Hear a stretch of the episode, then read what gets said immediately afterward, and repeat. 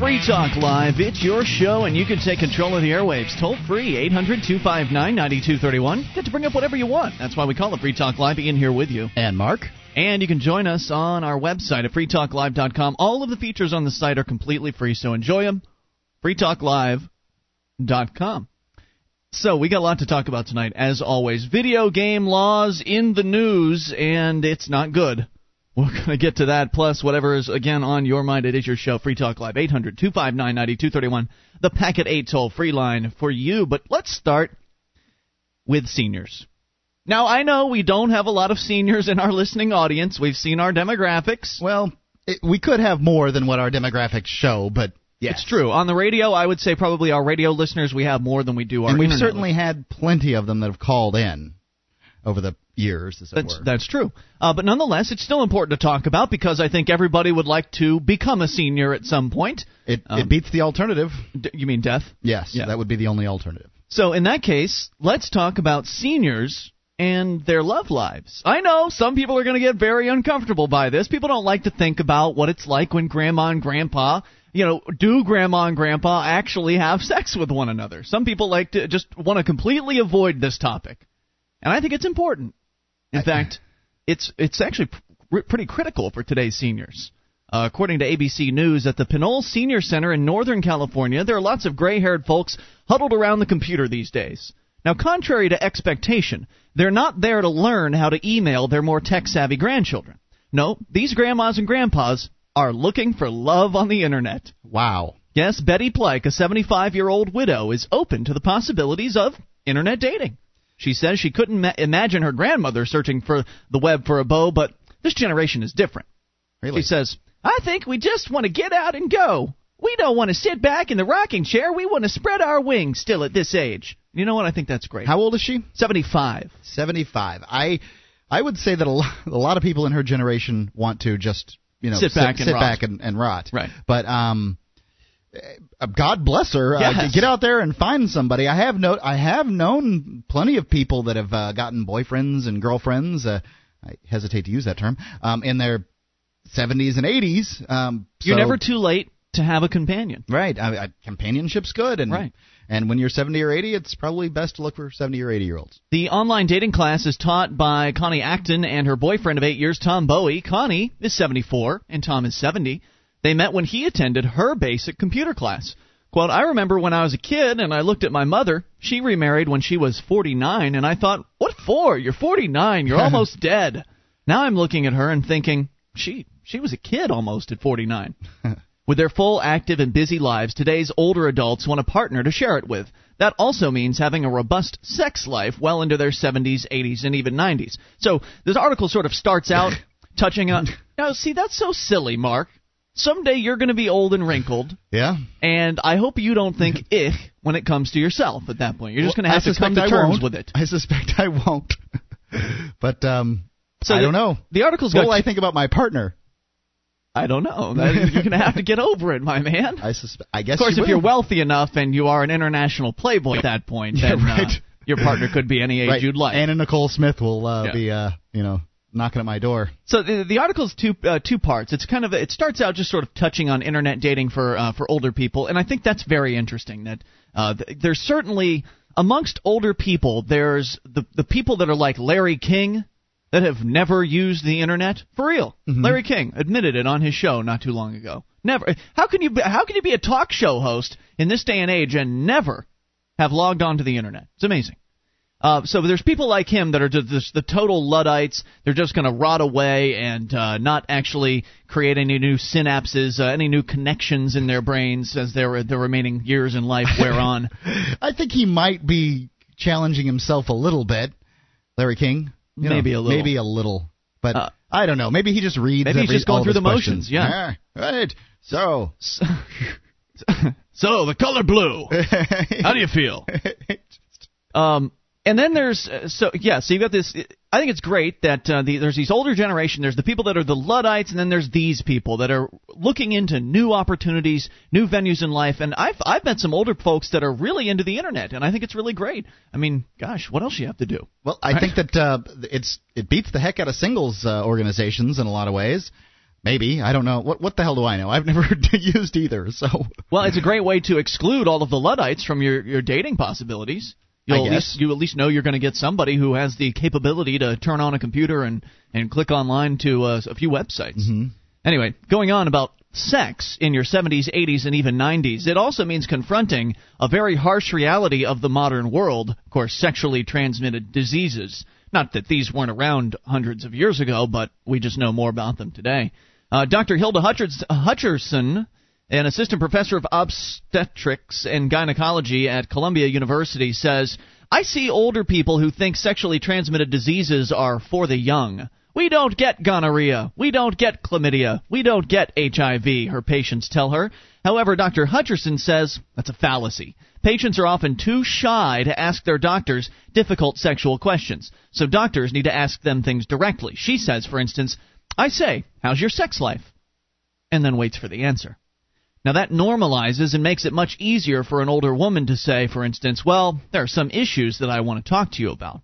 The author of What Your Mother Never Told You About Sex and a columnist who writes for Essence and Glamour magazines, Dr. Hutcherson is blunt about asking her patients if they're practicing safe sex. It could save their lives. Statistics show that although the highest number of new HIV cases is in people in their 30s and 40s, there are now more patients being diagnosed in their 50s than in their 20s. Really? Yeah. So it's a very real issue. Huh. So once they're practicing safe sex, Dr. Hutcherson says it's time to make sure they're having enjoyable sex. Sex is lifelong, she says. You should never give up on something that is so important. And this is part of uh, the message that I portrayed here on Free Talk Live, and that is that sex is not something to be afraid of. It's absolutely a, a healthy activity to be involved in, so long as you're doing it safely. In fact, it's absolutely something that should go on lifelong if if it can. It it actually increases. Uh, it, it does good things for your body. Sex does. It does absolutely. The uh, no no doubt about it. She says that surprises many older people who've been led to believe that their sex drive lessens or dies out later in life. It surprised Joan Price so much when she fell in love at age 57 that she was moved to write a book. It's titled, tellingly, Better Than I Ever Expected Straight Talk About Sex After 60.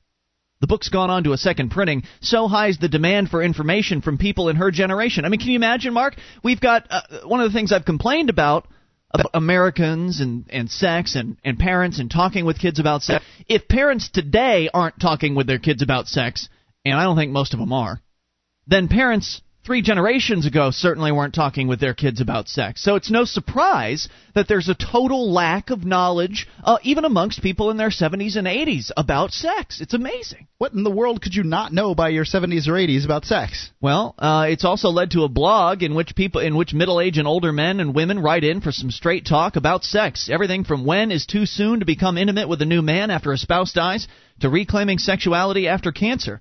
Now 63, Joan is a newlywed. She met her husband Robert when she took her line dancing class. The sex? She's happy to report that it's never been better.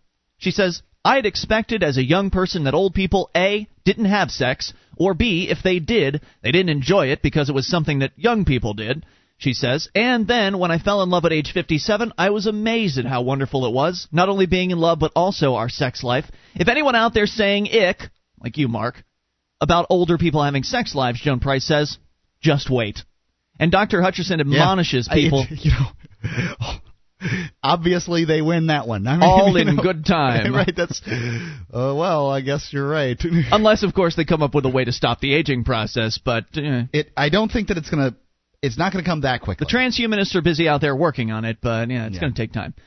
Finally, Dr. Hutcherson admonishes people to never give up on love or sex. Quote, It should never, never be something you just lock in a closet and say, those days are over. Indeed. I agree. And uh, looking forward to a, a long and happy sex life, and I wish I wish that for absolutely everybody. And I don't think that you should give up just because uh, your wife or your husband died and you're 70 years old and you think it's too late. I don't think it's ever too late. You know, I guess um, when I think specifically about people being in love and having sex and that kind of thing, I'm happy for them. When I think generally about old people mm-hmm. having sex, I, I'm just, you know, I'm that's where I get repulsed. And mom, mom should never have sex. 800 259 9231. Frank's on the line in New York City. Wants to talk about old folks and their sexual lives, and your calls about whatever's on your mind. It's Free Talk Live.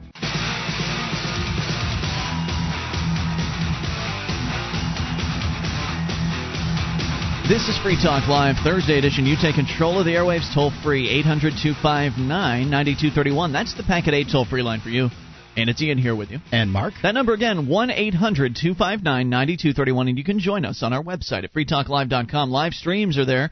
There's a broadband version of the show and a dial up version for your listening convenience, both completely free, like all of the features on our website. freetalklive.com. Get registered now for the New Hampshire Liberty Forum. Coming February 23rd through the 25th, Concord, New Hampshire. Meet libertarian superstars like John Stossel, Michael Badnarik, and many more. The most influential libertarians in America will be there. freestateproject.org slash liberty forum for more information to get registered. That again, freestateproject.org slash liberty forum. As we go to the phones to the fun, let's talk to Frank in New York City. You're on Free Talk Live with Ian and Mark. Hi, guys. How are you doing? Good, Frank. Good, sir. What's How are you? mind? Good. A very interesting and sort of uh, humorous and timely conversation. You know, I remember the first time I saw Bob Dole uh, packing Viagra on television, selling it to the American people. I knew that America was on the cusp of some change. so, in a sense, I think is with the technological innovations of Viagra, and you know, lots of uh, wealth that the older generation seems to have that all the economists are talking about the next transfer of wealth generational over the next 10 or 15 years. Mm-hmm. Uh, I think it's great for the seniors to go out and sort of uh, enjoy their sexuality. As a matter of fact, uh, as long as everyone's of the age of consent, you know, there's no difficulty. And I think too, uh, now with the sexual uh, liberation in the sense that exists. I mean, you know, it's not just going to be the wealthy old men dating the young 20 somethings. Mhm. Uh, you know, uh, I think you're going to see a lot of older women with lots of money dating, you know, young, handsome 20 and 30 year olds. I Uh, suppose so that's in certainly a sense- possibility. Absolutely, especially Liz in New Taylor's York. managed to pull it off, didn't she? And, Pardon uh, me? Supposedly, Cher's uh, got an insatiable appetite for young guys like you. I don't know about that with Cher, but I do. Do you remember the episode on Sex in the City when Samantha was dating one of the real estate investors in Donald Trump's building? I don't where they TV. had the episode where, uh, you know, this guy was talking about swinging with the cats in Cuba and the jazz musicians and giving her lovely trinkets and things. He, he was, I think, 85 but he felt that he wanted to spend the last years of his life with her, at least the, last, the next 10 years before he would, you know, give it up in a sense. And it was pretty funny, the episode. Do, Uh, do you feel like uh, Frank that maybe the United States is on a on the cusp of some sort of a, a, sexual revolution uh, in, a, in a way that we a differing way to look at sex as opposed to this sort of puritanical uh, belief system that we've you had know, up until I this do. point? And I do, and I think the area of cultural studies over the last 20 years uh, sort of brings that to the forefront. When we look at gender studies, whether it's uh, heterosexual gender studies that have moved beyond zoology and biology into, you know, a more uh, sociological vein. Yes, I, I think there's a tremendous uh, change regarding uh, even you know the concept of, of the individual and sexuality and the practice of sexuality. You can certainly you can certainly see it uh, over generation after generation. You know, Generation X, pretty sexualized, uh, highly sexualized generation. I would say the upcoming generation, maybe even more so. I think Uh, you're right about that because, in a sense, you know, the E- Esalen visionaries of the 1960s and 70s uh, sort of transformed American culture in California. And what we see now is, in fact, even the, the constitution of the American family.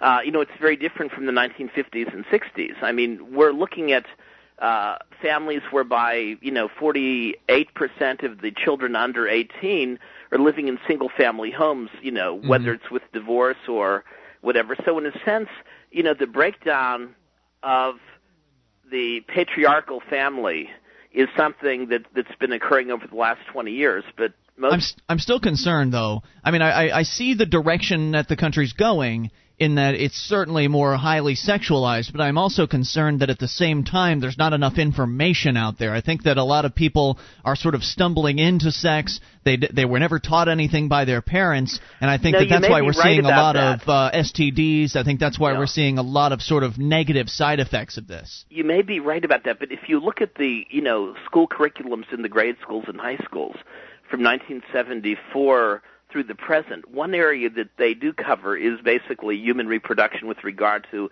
the transmission of sexual diseases and things.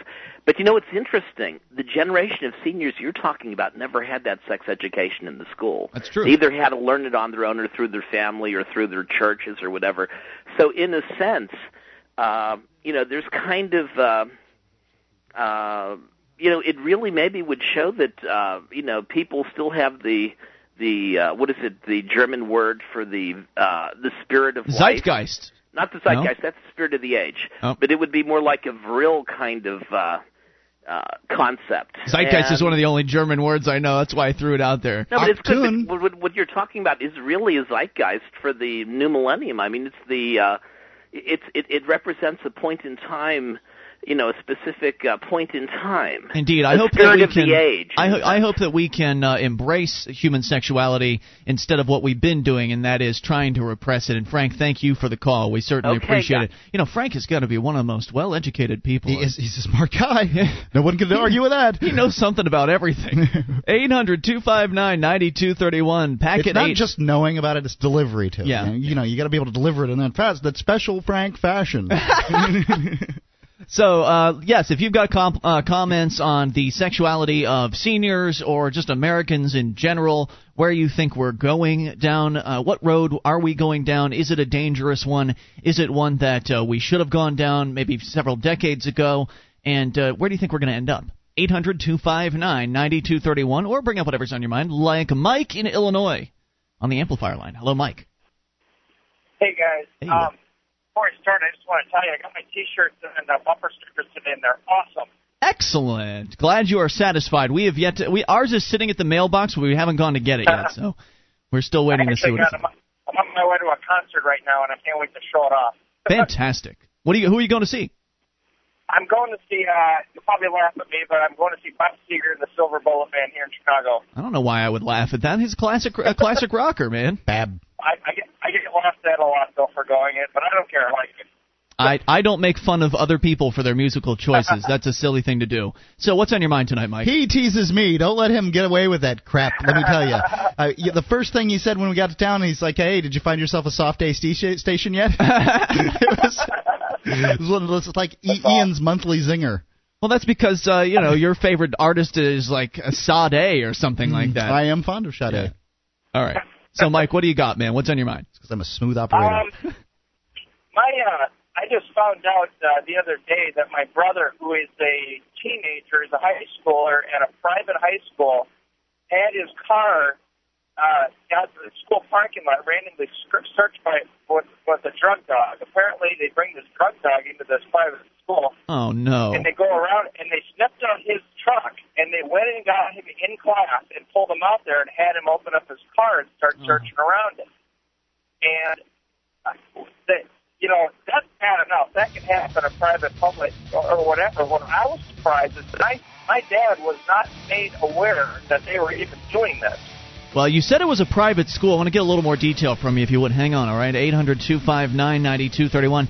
You know, I didn't. I mean, I suppose these things can happen at private schools. It's the first time I've heard of it. And I'm a little disappointed. And I hope his dad's disappointed as well. And I hope they do something about it. We'll find out here in a moment. 800 259 9231. You take control. It is Free Talk Live. Our archives, website, and podcast will continue to stay free. But if you think other people deserve to hear this show, Consider becoming a Free Talk Live amplifier for just $3 a month at amp.freetalklive.com. Help free some minds. Visit amp.freetalklive.com.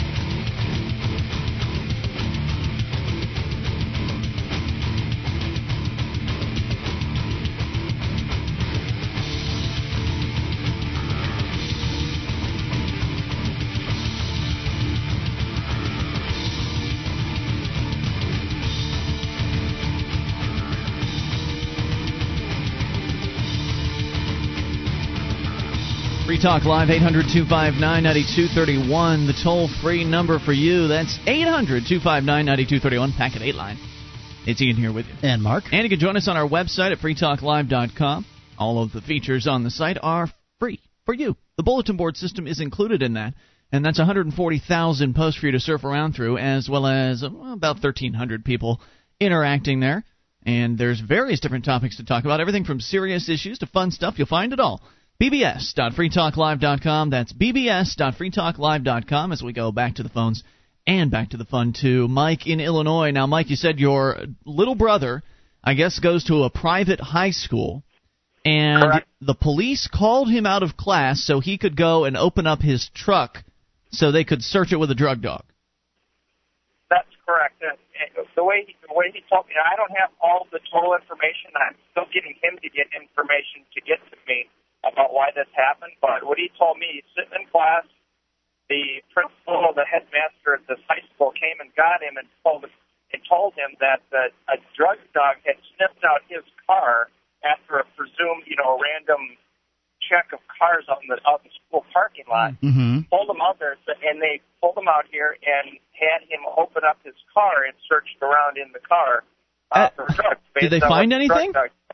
No, they did not. That's good. This is Uh, this is outrageous. Uh, now you said now his dad is he going to take any action on this or does he support the police in this one? His dad does not know about it yet because I'm working with my brother on this to get more information. Mm-hmm. Um, but I do intend to tell him because I, I as a parent, got to know this stuff, especially sending your kid to the private school where you're hopefully are you think you wouldn't have to deal with like that. And Yeah, not if I was the parent in this particular case, I would uh, have a chat with whoever's in charge over there, the principal or headmaster, whatever they call them in private schools, dean. Right. Uh, I would have a chat with him and say, "Hey, look, man, uh, look, I'm not paying three thousand dollars or four thousand Right. dollars a year." So you can help the cops get um, give my kid a drug charge. Yeah. What the hell were That's you thinking crazy. about? That's a good point. Yeah. I mean, I uh, you know, uh, parents are s- parents are the best people qualified to be talk to be handling drug situations with their kids, to be punishing their kids. I mean, you know, if you punish your kid, you love them. You're going to give them mete out a punishment that's uh, you know that makes sense. Now, sometimes kids are out of control and it make you know it's it's difficult, but it doesn't sound like your brother was out of control and they should not have been helping the police in this circumstance. Yeah, that's a real shame. I, I'm curious as to what's going to happen here. So, uh, will you definitely keep us informed as to what goes down?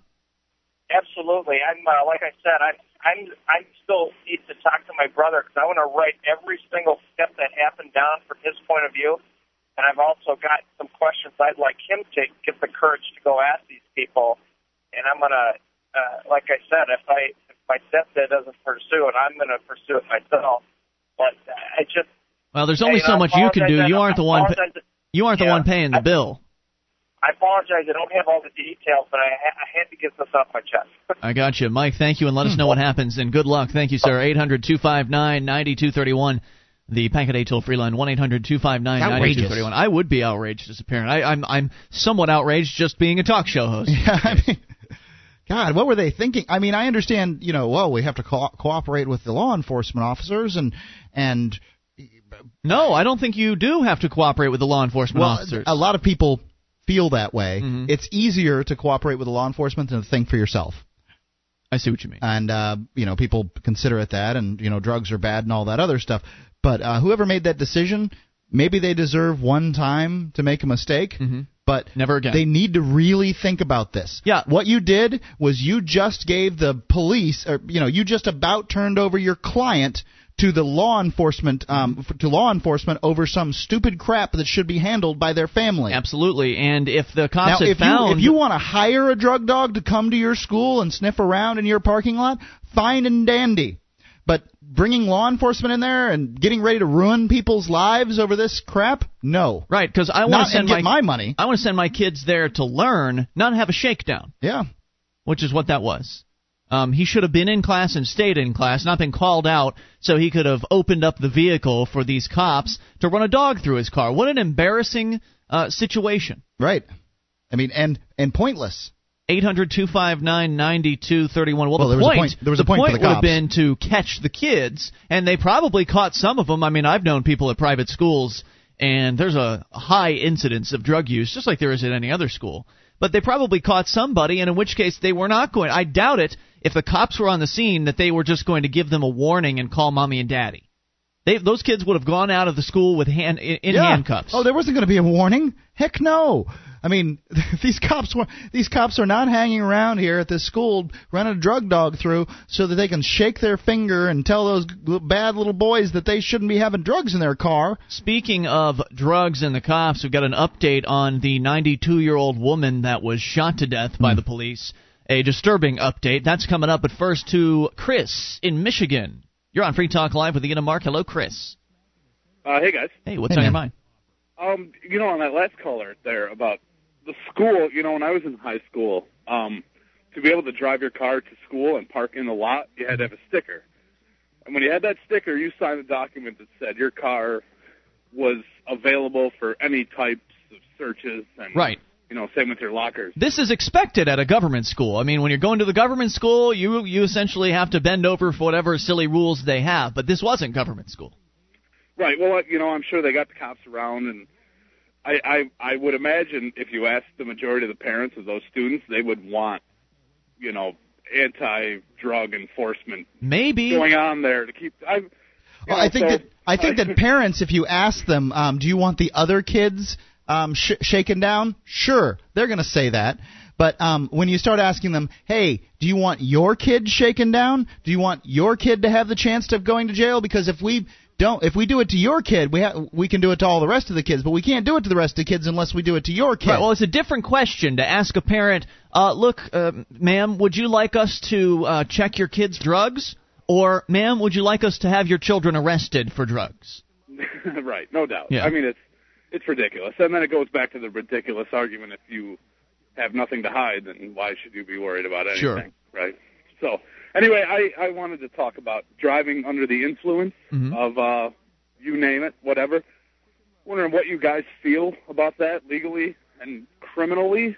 Like, I, I guess it, it stems from Ian. You made a comment last week that you don't think kids should take LSD and go out driving, and I tend to agree with you. But should that be enforced criminally? I think that it's silly to enforce specific chemicals being in one's body while dri- uh, while behind the wheel. I think that if somebody's in danger, if you're driving dangerously, that should be the issue. I don't think it should matter if you're on alcohol or on uh, LSD or just tired. I mean, a lot of people DWT driving while tired. There's no charge for that, but it absolutely will put you in severe danger of an accident. I think that this is one of the biggest issues that marijuana has to overcome in order to get legalized.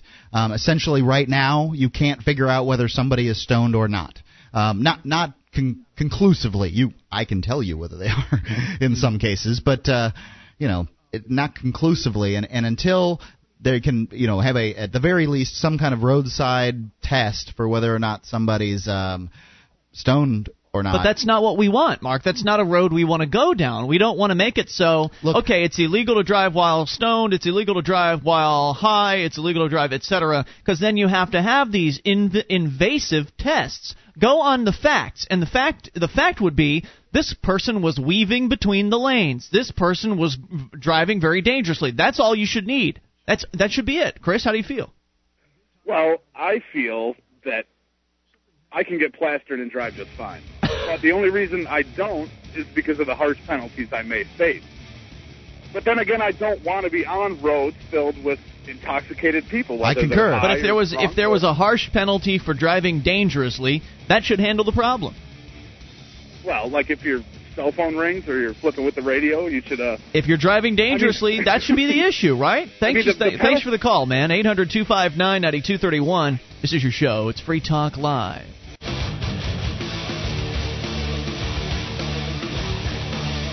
This is Free Talk Live, your show. You take control of the airwaves toll free, 800 259 9231. The Packet 8 toll free lines. That's 1 800 259 9231. Ian here with you. and Mark. And you can join us on our website at freetalklive.com. Enjoy all the features there. They're completely free. Great way to support the show is to buy some Free Talk Live stuff. Head over to store.freetalklive.com and do some shopping. We've got Free Talk Live branded uh, shirts and uh, we've got hats, a variety of hats, not just one type, but I think three different types of hats there, including uh, like one of those beanie cap things. Yeah, skully. which we've yet to see. Uh, we've actually gotten a couple calls now from people, or I think we've got one call. I've gotten a few instant messages from people just raving about the quality of these items. We expected them to be very high quality. We hadn't actually seen them yet, so we sort of were crossing our fingers on it, but it turned out really, really well from what we've heard. Now, Mark, you and I have yet to, to see it. Hopefully, we'll have ours by tomorrow night. Yeah, I was supposed to bring them here, but uh, I got kind of sidetracked and. You just didn't pick up the package, so it's not like you have. It's not like you've seen them and I haven't. We just No. neither of us were in the dark. But the, they're still there. You can buy them. At store.freetalklive.com. We've also got other cool stuff like the uh, Free Talk Live Free Marketeer flag, uh, plus the DVD archive collections of Free Talk Live episodes from way way back. It's all there at store.freetalklive.com. Let's talk to Kevin in Utah. You're on Free Talk Live with Ian and Mark. Hello, Kevin. Kevin in Utah. Kevin going once. Kevin Hello. going twice. Hello, Kevin. How you doing? Good. What's on your mind, sir? Uh, I was just wondering if I could see your guys' uh, shoulder lean. Shh. What's that mean? Shoulder lane? Shoulder lane? What does that mean? I have no idea. Have you ever heard that about. before? No. We have to hit the, hit the Urban Dictionary on that one. Let's find out what I'm sure. I am not even sure is. I have. Uh, It sounds sexual. We'll I- find out. Are you sure you have the spelling of that right? I don't know. Uh, Shoulder lane. That's what the board op wrote. Shoulder lane. Okay. Anyway, 800 259 9231. According to theagitator.com, Radley Balko reporting on the 88 year old woman. She was 92 when she was killed, but now apparently she's 88. Uh, somebody got their facts wrong somewhere. Now I guess she's really 88. Anyway, you heard the story last week. We reported on it. A woman between the ages of 88 and 92 was shot and killed by the police during a drug raid. Now, the police claimed up and down that this was the right house, even though they didn't find anything more than uh, you know a couple grams of marijuana or something like that. And this old lady's dead. Three cops were shot. She managed to shoot three cops before they took her out. And the police are outraged, and the people are outraged. But what's the real story here? Is there some facts that might have gone missing? As it turns out, there is, or there are.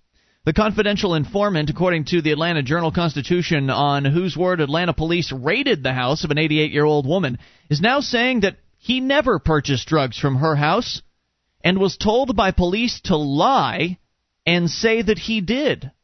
Police Chief Richard Pennington said in a press conference Monday evening said his department learned 2 days ago that the informant who'd been used reliably in the past by the narcotics unit denied providing information to officers about a drug deal at uh, the location in northwest Atlanta. Quote, the informant said he had no knowledge of going into that house and purchasing drugs, said Pennington. We don't know if he's telling the truth.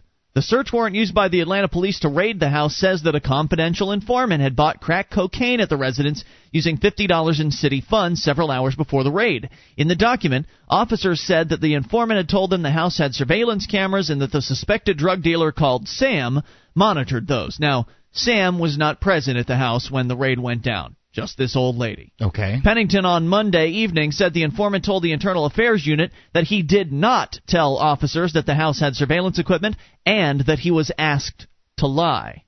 Now, Mr. Balko's comment. So, uh, do you understand what's happened here yet, Mark? The police claimed that they raided this woman's house on a legitimate warrant, Uh huh. which was gleaned by the claim that they had uh, had this informant go there and buy drugs. Mm-hmm. Now the informant is saying, I never did that, and the police asked me to lie for them. Oh my. Not sure why her age changed, says Mr. Balko, but that's sort of besides the point. At this point, Atlanta police have no good options. They're screwed.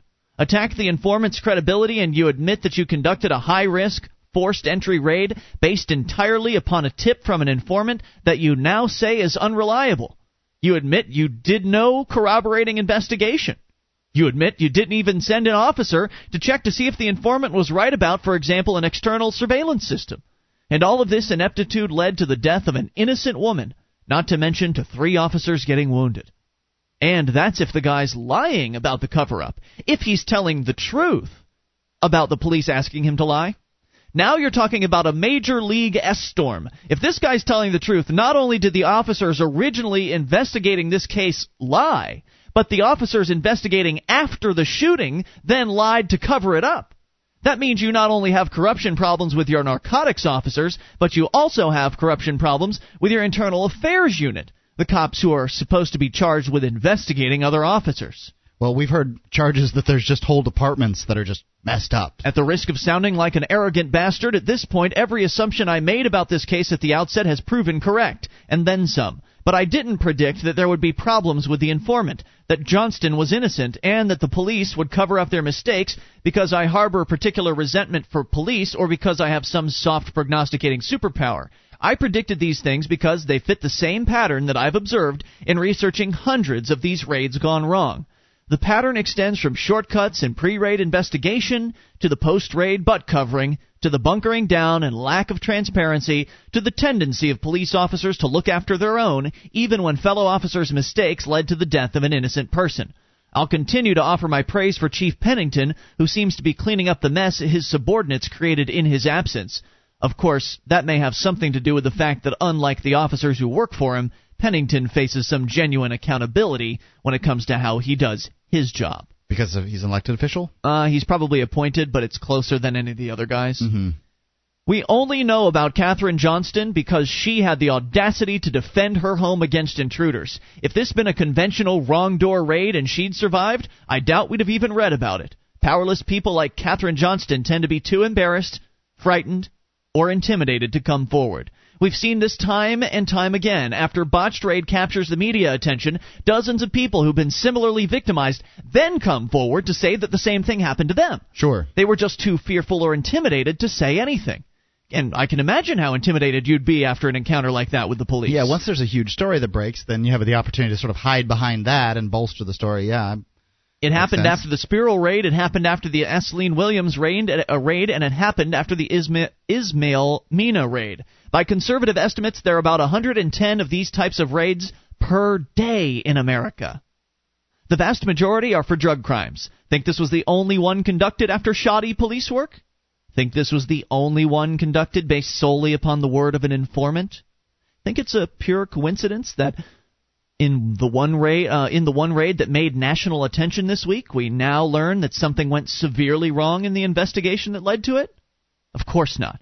This is standard operating procedure. This is the way it's done in a huge number of jurisdictions across the country. Not all, but far too many. I've had police officers tell me raids are never launched based solely on the word of the informant. But this one was.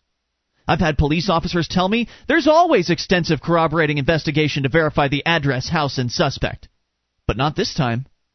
I've had police officers tell me paramilitary raids are only conducted when the suspect is extremely dangerous and has a history of violent behavior. Sure, that's what that, that's the whole idea, and you know that seems like the most logical um, use of a paramilitary if raid. you know he's armed and dangerous, etc. But it it logically will then go to well, we don't know that he's not armed and dangerous, so let's do it. That's and, how it goes. You know, it it just seems to me like a big waste of time in order and to life. Do, to do these yeah and life to do these things because can't you just stake out a place and, and say all right ian we know you're in there come on out well the purpose of these um, these these raids is obviously to catch people with drugs Mhm. i can't imagine any other purpose of them purpose for them I think they're to scare people too. well that not, too but not this time. I've had police officers tell me that they only target big suppliers with these raids, not small time dealers or users. Again, that wasn't the case here either. I find it hard to believe that the only time these uh, shortcuts have been used are in those raids that we read about in the newspaper, where an innocent person dies.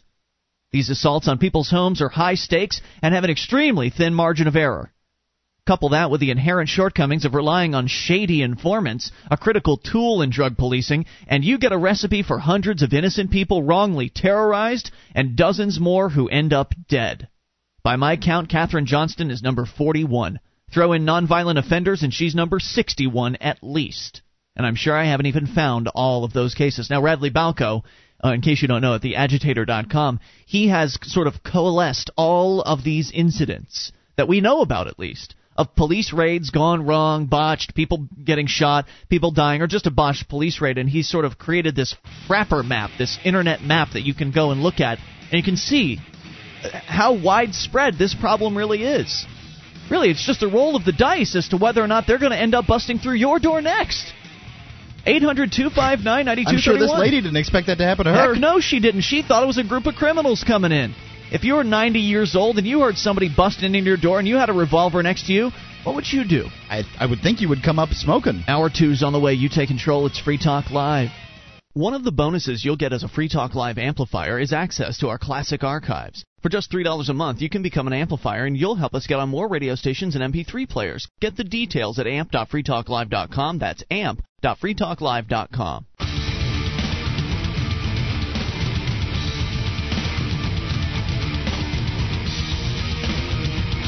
This is Free Talk Live, your show. You take control of the airwaves toll free. Bring up whatever's on your mind. 800 259 9231 as we kick off hour number two, the Thursday edition. It's Ian here with you. And Mark. The Packet 8 toll free line again is 1 800 259 9231, and anything goes. You can, of course, join us on our website at freetalklive.com. Everything on the site is completely free, so enjoy that. It is, again, freetalklive.com. Video games are in the news again, and I predict that they'll continue to be in the news as more kids get arrested for whatever crime it is they're committing and point to the video games. Grand Theft Auto made me do it. I'm not in control of my actions. Take Two Interactive is in control of my actions. I'm being mind controlled by the video games. Well, it's happening, and these the cases have come up and they've been thrown out. The, the it's happened again and again where a, a kid will murder somebody or cause some uh, shoot up some cars or whatever. Were there And some movies that they were blaming it on too? Uh, Boys in the Hood wasn't that name? Um, That would have been in the 90s, yeah. yeah, that seemed like that was blamed for something or other. Well, the cases get thrown out, and the judges usually say something like, well, there's no evidence that these games caused this problem, so I'm afraid I'm going to have to throw this out. Well, there's no evidence. Well, what do you think they're waiting for? Just the a- evidence. The of evidence, course. yeah, some some some kind of study that they really can conclusively point to. Now, the we had uh, heard we had reported news that Hillary Clinton has, I guess, uh, uh, approved like a ninety million dollar study for the C- Centers for Disease Control. I don't know. She was involved. I don't know if she was the final arbiter or whatever. But somehow they've they've got a government study going on about violence in video games. Now, we're waiting for that. That hasn't come out yet. But as you might guess, it's probably going to back up exactly what the government wants, and that is the ability to control the video game market even more so than they than they do. They right. don't really. I mean, you know, right when does when does the government ever say, well? It looks like you know there there might be some problems in this arena, but we think that the free market can handle it. When do they Never. say that? Why would they say that? They don't. And that what they have done in the past in the video game controversies of the uh, the video game controversy of the early 90s with Night Trap and Mortal Kombat, they essentially said, "You better regulate yourself or we're going to do it for you." That was sort of them saying, "We'll let the market work," but it was actually a threat. I mean, that's as close as it comes ever. Is, is that sort of threatening? You better do something about this or we're going to step in. Essentially saying, if you don't do anything, we're going to step in. So it's really it really is a threat, just an out and out threat.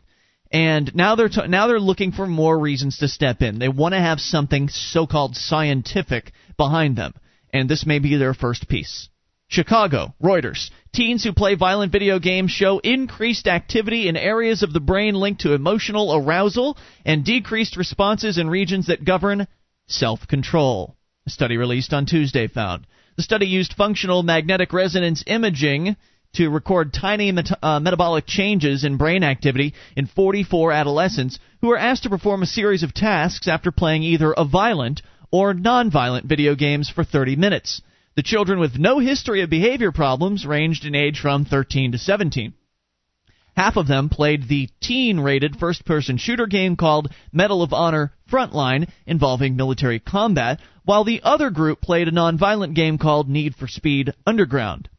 Those who played the violent video game showed more activation in the amygdala. Amy, I don't know how you pronounce that. Amygdala? The, I, Am- um, amygdala. That's what it is. okay. Amygdala It sounded brain-like. which is involved in emotional arousal and less activation in the prefrontal portions of the brain associated with control, focus, and concentration than the teens who played the nonviolent game. Quote, Our study suggests that playing a certain type of violent video game may have different short term effects on brain function than playing a non violent but exciting game, according to the professor of radiology at the Indiana University School of Medicine. After playing the games, the children then completed tasks requiring concentration and processing of emotional stimuli while their brain activity was being scanned. Alterations in brain function reflecting changes in blood flow appeared as brightly colored areas on the magnetic resonance images. Quote, what we showed here or there, or what we showed is there's an increase in emotional arousal. The fight or flight response is activated after p- playing a violent video game. Does this seem like a stretch to you, Mark? Well, it, does it? How many times have you put down amount of the adrenaline, sort of. Uh, maybe they're saying fight or flight. Well, that's what adrenaline's all about, fight or flight. Okay. But there's not actually a fight or flight is only supposed to activate when you're actually being threatened. I, I would say that there's a certain level of it. Um, you know, sure, I've been very excited playing video games. I mean, I've been through a rough spot, Mm-hmm. and uh, my heartbeats uh, increased. Um, I've been my muscles have tensed. Yeah, absolutely. I think there's things like that. I've also been that felt that way in movies too. Ah, maybe that's where they're going to go next. Mm. After we've shut down violent video games, we can shut down violent movies too. Yep. The findings were presented at a meeting of the Radiologi- Radiological Society of North America. The $13 billion U.S. video game industry, with revenue rivaling Hollywood box office sales, is at the center of a cultural battle over violent content. Lawmakers' various attempts to ban the sale of violent video games to children have been blocked by courts in Louisiana, Illinois, California, Michigan, and Minnesota.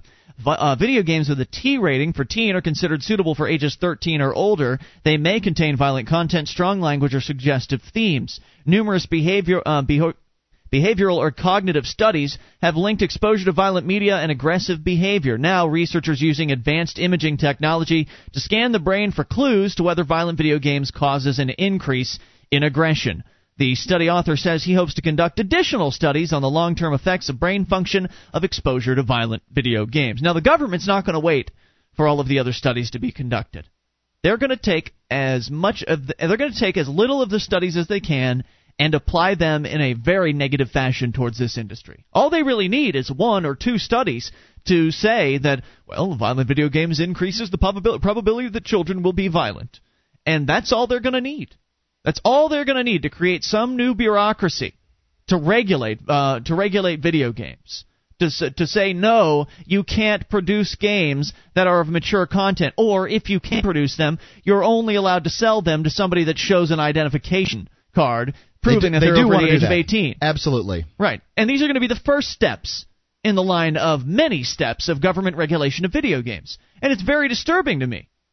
It's been disturbing to me having been grown up uh, growing up around violent video games, playing a very large share of them myself. Right. I mean, if you think about it, right now, kids can pretty much buy any violent video game they want to. Yep.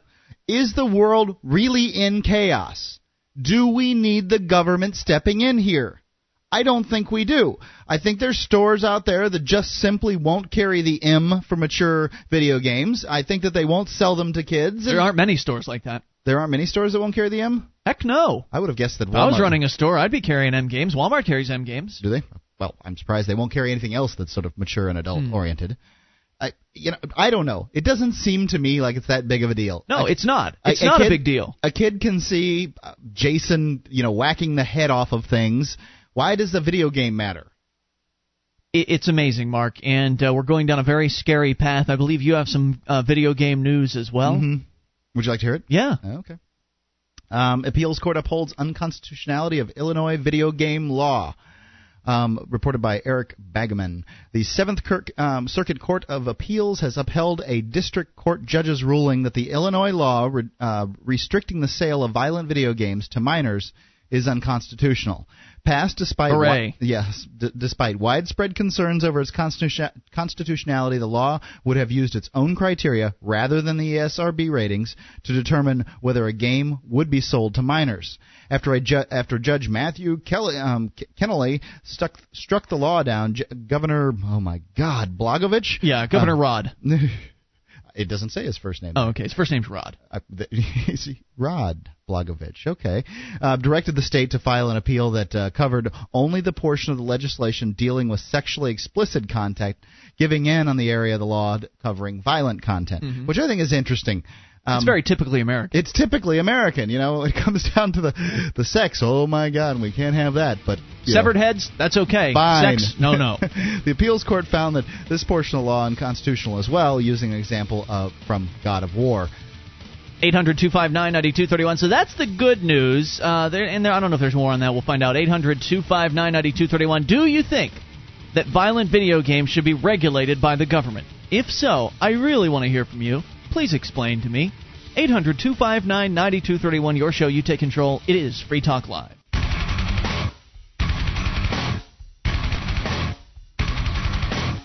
This is Free Talk Live. You take control of the airwaves toll free 800 259 9231. The Packet 8 toll free lines. That's 1 800 259 9231. Ian here with you. And Mark, And you can join us on our website at freetalklive.com. The Shrine of Female Listeners awaits you. Dozens and dozens of ladies have sent us their validated photo to prove they listen to the show. Head over to shrine.freetalklive.com to see what that's all about. Again, shrine.freetalklive.com. Free Talk Live is brought to you by the Free State Project's First 1000 Pledge. Are you just going to talk about freedom, or are you going to start living it now? Learn how the First 1000 Pledge can make it happen today at freestateproject.org. That's freestateproject.org. Now, Mark, did you have any uh, more on this uh, overtur- court overturning the Illinois video game ban? uh, yeah, the article does go on. Um, if I uh, essentially what happened was uh, Illinois created some sort of re- restrictions, and I don't recall exactly what it was. I think it had to do with selling them to minors, uh, but then it was challenged in court, uh, overturned. The the state appealed, and now the appeals court has upheld the overturning of the law as unconstitutional. Right. Because the Illinois uh, law potentially criminalized the uh, sale of any game that featured exposed breasts without concern for the game, considering considered in its entirety for the uh, game's social value for minors. Distribution of God of War is potentially illegal in spite of the fact that the game tracks the Homeric ev- epics in content and theme. So because they're um, you know based on Hercules and uh, Pericles and you know So there, there's breasts in God of War. Is that the allegation? I, I'm sure there are, but uh, it makes sort of makes some sense too. because of Greek Well, gods and that sort of thing. right, you know they they, they have more uh, Didn't have a lot of clothes back then. I guess. right they have more value than do a, a, a modern day story. It's Hmm. also uh, let's see. Um, it's also found unconstitutional law's requirement that sexually explicit games carry a four-inch sticker with the number 18 on it, noting that at four um, square inches, the 18 sticker literally fails to be narrowly ta- tailored. The sticker covers a substantial portion of the box. The Yeah. court also ruled that the uh, presence of the sticker combined with the SRB's rating would communicate the endorsement of the SRB of the state's labeling scheme.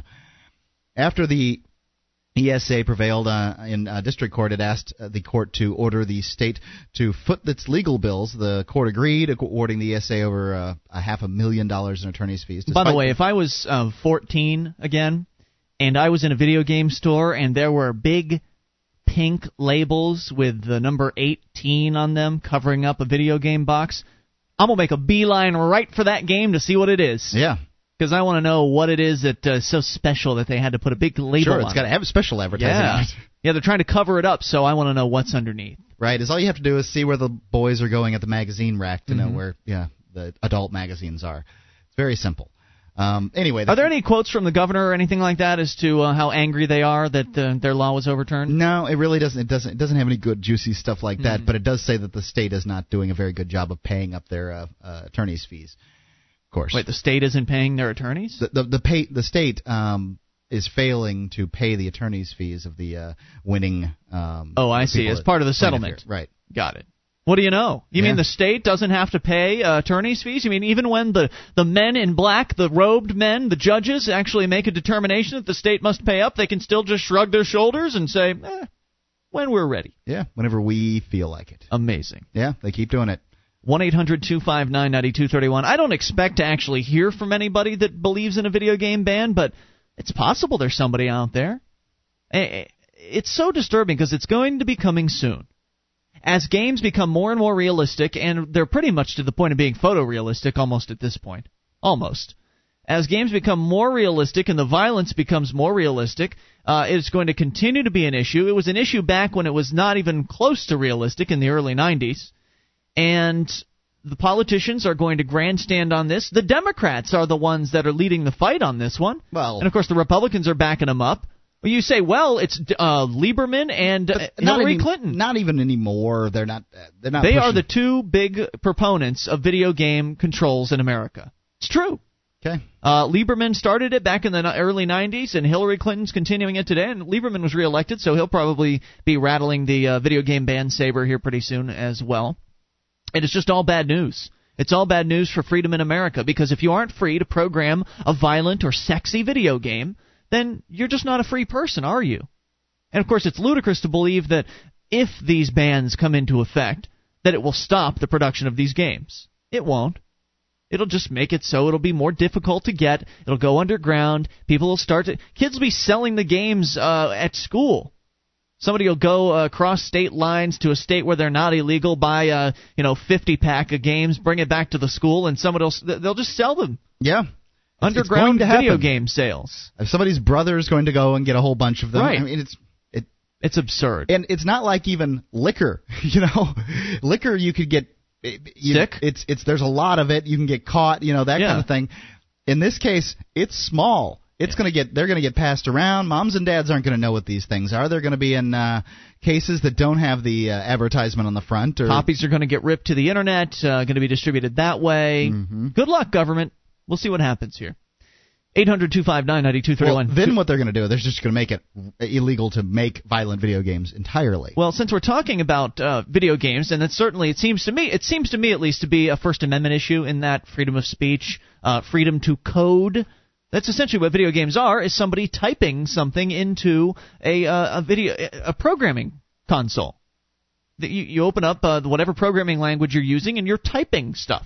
So essentially, it's it's a freedom of speech issue, but there are some politicians that aren't too cool with this freedom of speech idea. One of them included is Newt Gingrich. You remember him? He was really popular in the late 1990s or mid to late 1990s uh, in Congress. He was the Speaker of the House, I believe, at the time, and now he's back, talking about possibly running for president, and also talking about some severe controls on the First Amendment. Yeah, I was I was kind of excited about Newt running mm, maybe a year ago when I first started thinking about it because Newt really is the reason that I started liking politics and the Republican Party and the ideas of, of small government and all the things that were promised to us with the contract with America. I really liked Newt, and I thought, hmm, you know, I could very well see myself voting for Newt when he ran for president. Not after what I've heard yesterday. Yeah, we'll we'll clue you in on that here in a moment. But first, to the phones, to the fun. Gene, the Christian anarchist. You're on Free Talk Live with Ian and Mark. Hello, Gene. Hi guys. Hey, what's on your mind? Oh, I wanted to rant a little Please. about uh, about something I hate around here, and that's the gang problem in this country. The gangs are getting so out of hand. Are you talking about uh, gangs uh, like the Crips and the Bloods, or like the LAPD? Well, you just blew my whole thing. Sorry, we'll, we'll pretend I, I, didn't say that. I had this whole rant going to go about the gangs and how they drive these special car. You know, you can tell they, who they are by their clothing and their talk and the cars they drive. Yeah. And, and They the, do wear, uh, identifying marks. They have. And all that, and then I was, of course, going to lead into saying, you know, it's the cops. But yeah, it's the cops are the ones. Now you blew my whole thing. Sorry about that, Gene. We've been sort of focused on the police all week long here. Um, now, I, I see where you're going with that, and, it, and it's an excellent point. But what would you say to the police that would inevitably, if they were listening and, and responding here tonight, inevitably would say, "Well, well, I'm not a bad guy. I'm I'm here to help people." Well, they helped me get a speeding ticket the other day when I wasn't hurting anybody. You know, there, there used to be that you weren't guilty of a crime unless you hurt somebody. Now the state claims that they can be hurt. The state can't be hurt because they're a fiction. That's true. The state's an Im- imaginary entity, and uh, it's outrageous to believe that there could possibly be a crime against it. Gene, if you got more, hang on. 800 259 9231. Your show, you take control of the airwaves. In fact, I got a blog post by one of our listeners called Why I Hate Cops. More on the way. It's Free Talk Live. Would you like to help others find Free Talk Live? You can help us advertise, market, and promote the show at amp.freetalklive.com. Consider becoming a Free Talk Live amplifier now for $3 a month and get some cool bonuses at amp.freetalklive.com.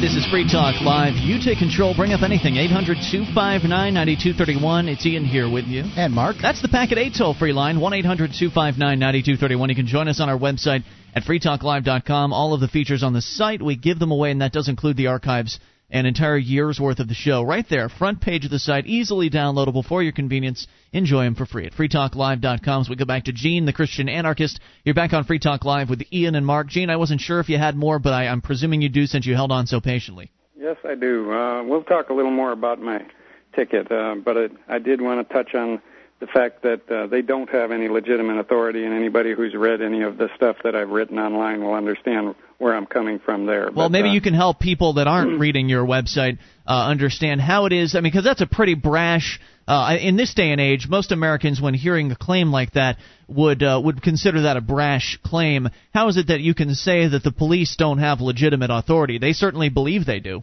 They do believe they do, and most people believe they do. But when you look at the, uh, when you when you tear it down to the basic concept of one man doesn't have authority over another man, I don't have authority over you. Isn't it possible that they were born with more authority than you, Gene? well, they believe that, I think. but since I don't have authority over you, then neither can I delegate the authority to somebody else to have authority over you. Neither can a bunch of us delegate authority to some person in a blue uniform to have authority over you. It just it doesn't follow the premise of all men being created equal. If you believe that, and those are the founding you know the the so-called founding words of this country that supposedly we all hold so dear. If you actually believe that, then you cannot possibly believe that those people have authority to throw you in jail or taser you or shoot you in the back when you run from them or or uh shoot at you when they're breaking down the door to your house and you're and you're trying to defend yourself you know they they just don't have that authority but um uh to my ticket the other day I was driving home and I was going a little fast. Surprise, surprise, surprise. Anyway, um, the cop pulled me over, and I just kind of waited to see if he was going to give me a ticket. Sure enough, after he comes back, you know, with my driver's license, says he's going to give me a ticket. I said, well, I make it a policy to fight all all uh, traffic tickets. I said, uh, so I need to go back and look at your radar gun because I've fought two tickets in the past, and I won one and lost one. I figure that's as good as better than most most attorneys Probably. anyway, um, he wouldn't let me go back and look at his look at the ra- laser gun and all. I mean the radar gun. The cops have always let me go back and look at the radar gun. Huh. I, I'm requ- I need to go back and look at the radar gun because I need to get the serial number off it, and I so I so I can verify that the thing was properly calibrated, that the officer was properly trained in its use, and so on and so forth. So that's an, a new uh, argument that I'll be able to use against them is that he wasn't he would not allow me to go look at that radar Right. gun. I mean, what I would imagine what his thought process was is, I don't know what he's looking for, but I'm the government and I can tell you what um, what you can do and what you can't do. So no, you may not look. It's the same reason that they probably, I would imagine, they don't answer questions of from reporters and and those sorts of things. But I think it's good that you've actually had experience where you've been allowed to go there in the past. That way you can claim that you know this wasn't unusual. You've been, done this before, but yet this guy wouldn't let you. Yeah, he, he's uh, you know they're getting the mentality now. Uh, I've watched this evolve over the years since I was a boy in the 50s and 60s. To these cops where they used to be public servants and now they're law enforcement officers. There's a big difference. You know, they Gene, to- um, I don't know if you listened to the Monday night show yet, uh, but I, I think you're going to find it really interesting. Have you heard that one yet? not yet. Oh yeah, we had uh, we had a bit of an, an interesting conflict over at the law enforcement forums, uh, lawenforcementforums.com, where some of our listeners had gone over there, stirred it up a little bit. Uh, they ended up calling in. We had essentially just a three-hour show uh, with mostly calls from law enforcement officers, essentially putting forth the tired old argument of, well, you know, we're in charge, uh, we're enforcing the law, and the law is the end-all, be-all. It's not about helping people anymore, Gene. It's about enforcing the law. It doesn't Well, matter if the law hurts people. I typically do download those, and so I'll uh, go get those and, and listen to them. Great. Hey, let us know what happens with your fighting this ticket. Let us know how this pans Okay, out. my court date isn't until January 11th, so we'll still be here then. yet. Thanks, Gene. Talk to you later. 800 259 9231. Toll free. they probably take the whole month of December off anyway. I had uh, a couple of my friends here in Keene. They stopped by last night. They apparently were out driving, and a cop pulled them over. Um, I guess out on the the state roads. They apparently dealt dealt with the cop through a crack in their uh, in their window. I wonder how that went. Apparently, it went for, uh, pretty smoothly. All they got was a warning for having their light out, uh, their um, their license plate lights. One of their license plate lights was Huh. out. So even I though got they stopped last night too. even though they cracked the window, that didn't irritate the cop enough, at least around here, to where he took it to the next level. So Very what happened with you? Um, I just got pulled over. Uh, I was apparently going. Uh, so the cop claims, and I really believe that I looked at my speedometer and I saw 34 miles an hour in a 30 mile an hour zone. Mm-hmm. But uh, the cop claims that I was going 44 miles an hour. And, Did you get a ticket? Nope, got a warning. Did you have? Didn't you have the uh, uh, the sp- uh, speed checker thing? I did, and that's the reason I I heard the thing go off, and Right. I I feel like I looked at my speedometer and saw 34. Huh. Um, But he got you though, huh? She uh, said that uh, that I was going 44, and I said I think there's really something wrong with the radar gun. She um, after after she brought back the uh, warning, I, Mm-hmm. I spent some time talking to her. Um, obviously, at that point, you know all the all the stuff's removed from it. Who cares? I mean, Yeah. I, I could say, oh yeah, I was speeding. Thanks for the ticket, whatever, um, for the Mm-hmm. uh, the warning.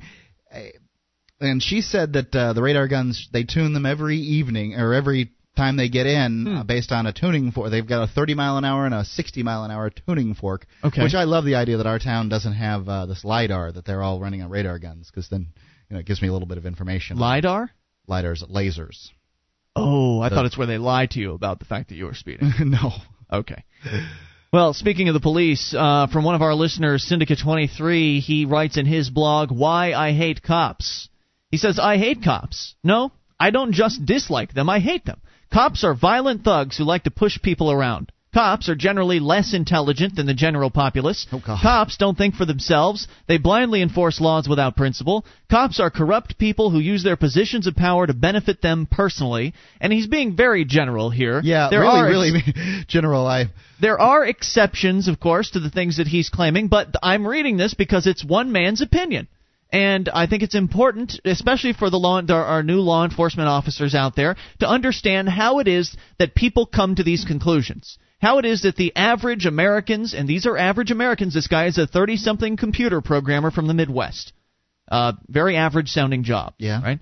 How it is that average Americans can come to uh, th- these concepts. Anyway. Yeah. I mean, I don't know. Are are, are we going to be labeled with uh, big brushes um, that you know just dis- malcontents? I don't feel like I'm a malcontent. I don't feel like this guy does. This sounds like the uh, the extreme. It's end. very extreme. But He- um, he says uh, cops go around ruining people's lives that were not harming anyone else. They use their power to help their friends and hurt their enemies. They endanger the lives of innocent citizens in their overzealous attempts to enforce I'd the law. cops are kind of like politician light. Mm, I don't know what you mean by that. Well, they, you know, they, politicians do exactly the same sorts of things. Um, I'd say po- cops are like the ex- the armed extensions of politicians. Yeah, they have- politicians don't have the the uh, balls to go out and do what the cops do. They just write a, write down a bunch of rules and the cops follow them. okay. Uh, anyway, finally, cops, he says, are funded by force, which in itself is enough reason to dislike the police. He says, I hate cops, and these are the reasons why.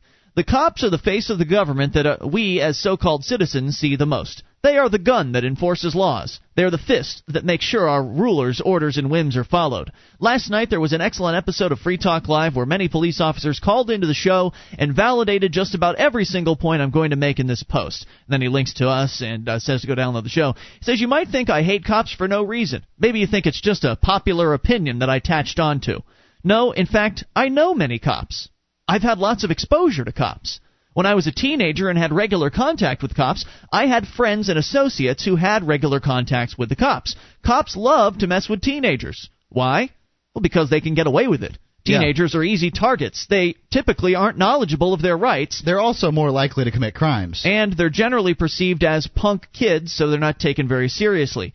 Teenagers are easy targets for cops. Bullies usually pick on small kids, and so do the police.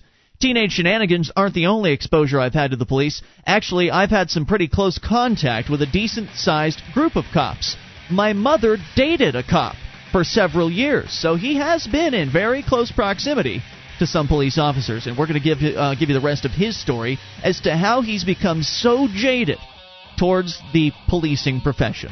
1 800 259 9231. If you're a police officer listening to this, try not to yell and scream too loud and maybe listen to how it is that this person got this way. It's Free Talk Live. This is Free Talk Live, your show. You take control of the airwaves toll free, 800 259 9231. The Packet 8 toll free line for you. That's 1 800 259 9231. We invite you to our website at freetalklive.com. Enjoy all of the features there and help support Free Talk Live by buying some stuff at amazon.freetalklive.com. That's right.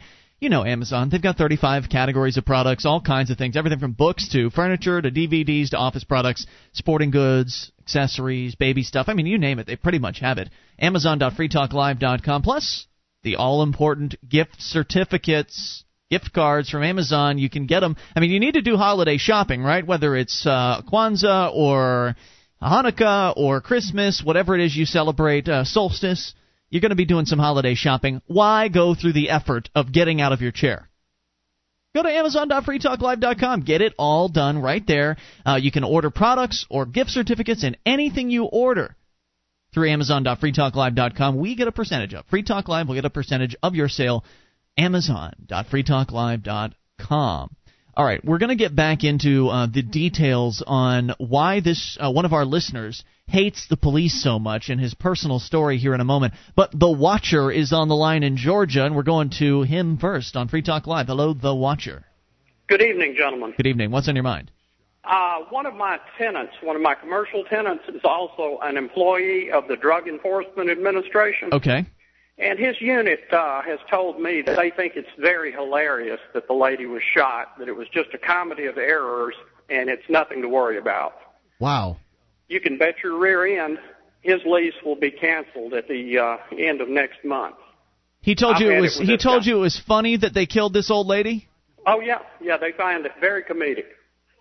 Man. I, I don't even know what to say to that. That is just the most sick thing, uh, one of the sickest things I've ever heard. I mean, I can see sort of laughing in in futility over something happen, like oh, you know, like I- because it's so so dumb and so tragic that it all happened, but you know, to be amused by it is is something totally different. Sick. Oh, he he's totally amused. He's just sick. I'm looking at him right now through the windows. It, he just makes me want to puke. Man. I'm sorry to hear that. Law enforcement. That, that's not law enforcement. No, it's That's not. Sadism. Yeah, it, it really is. It's it's thuggery. I don't. Uh, I don't trust law enforcement. I trust them less than I trust the thugs in this neighborhood where some of my shopping centers and things are. Yep. I keep a loaded AK-47 and crap. two shotguns in my office, and I dare them to come in on me like they did on that lady. Mm. They'll need a putty knife to clean that mess up.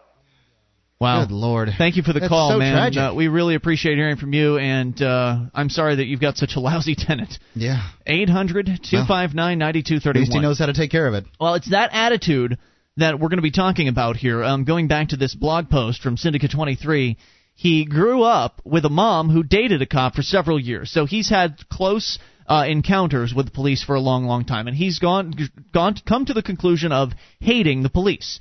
And now this is going to be a look into why he has drawn that conclusion. He says the cop was a deputy sheriff of a mostly rural Midwest county. I've had a lot of exposure to him and his cronies. He really shed a lot of light on how a cop's mind functions and what a cop's motivation is. He was a highly decorated and respected as the second in command of his department. Much of my opinion of cops can be traced back to the numerous conversations I've had with him over the several years he dated my mother.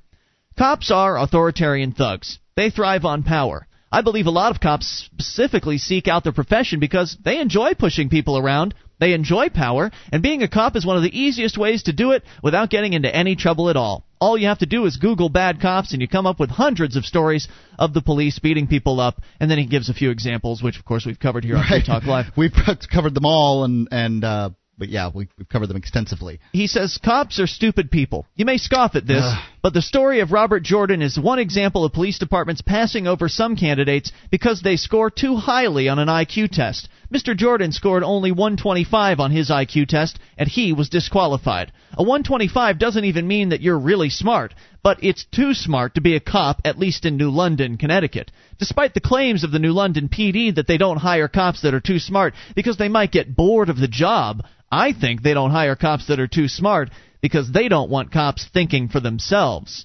The police don't think for themselves. Furthermore, they're unprincipled. All cops go through a rigorous process to become selected to be a cop. Based on the behavior of cops and news stories that have leaked selection methods, it seems that people who do not have a lot of capacity to think for themselves are chosen to become cops. This translates into a group of mindless robots enforcing the law with no application of principle and no thought before they act.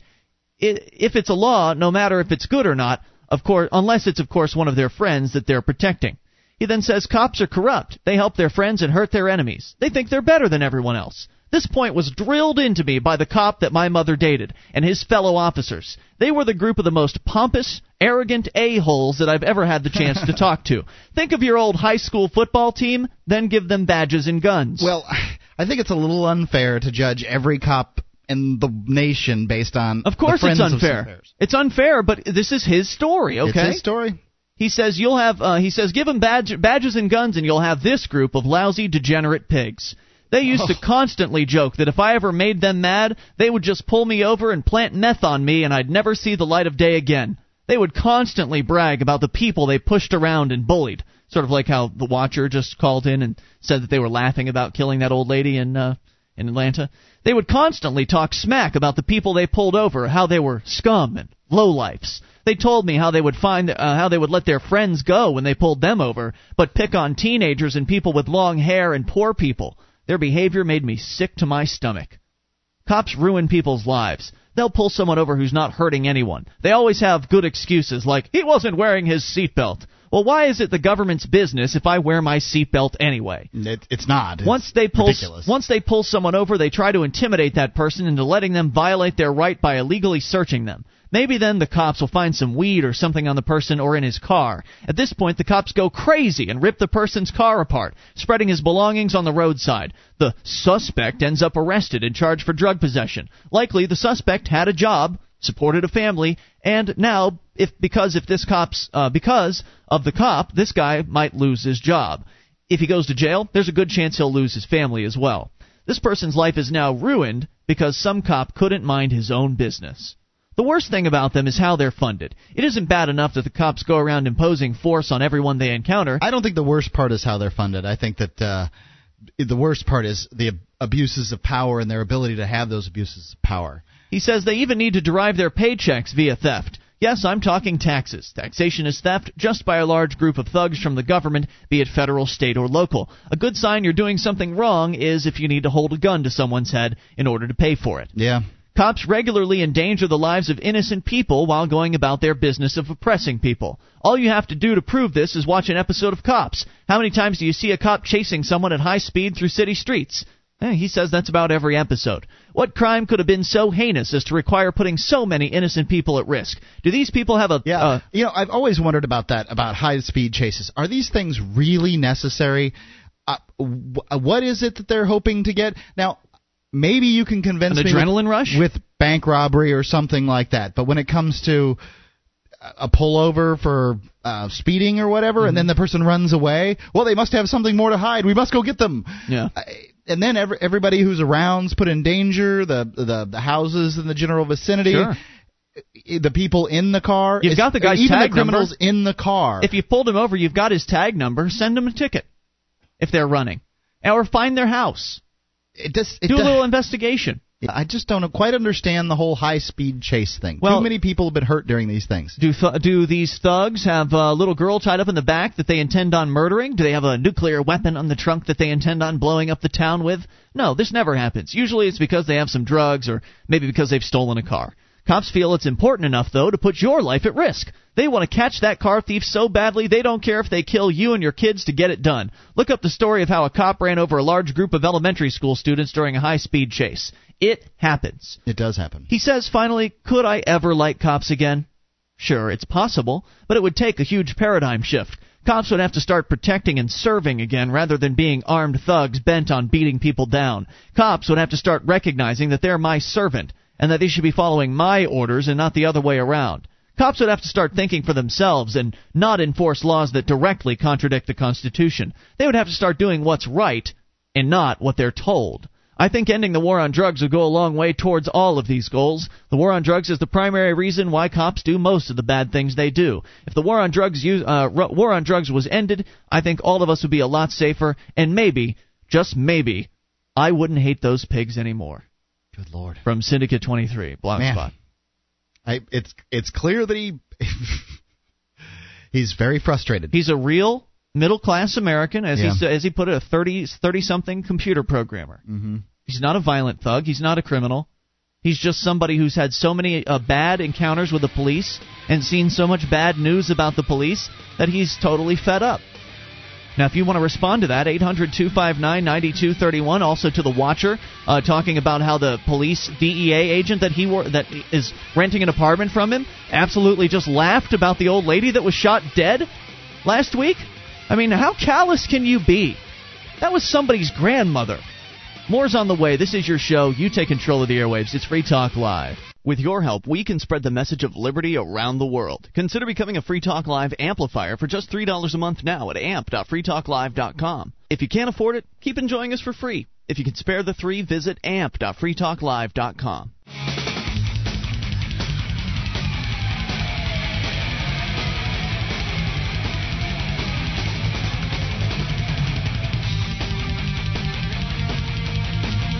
This is Free Talk Live. We're kicking off hour three, Thursday edition. You can take control of the airwaves. Bring up whatever you want. Toll free number 800 259 9231. The Packet 8 toll free lines. For all your voice over IP needs, head over to packet8.net. It's Ian here with you. And Mark. 1 800 259 9231 allows you to bring up whatever you want. You can join us on our website at freetalklive.com. All of the features on the site are completely free, so enjoy.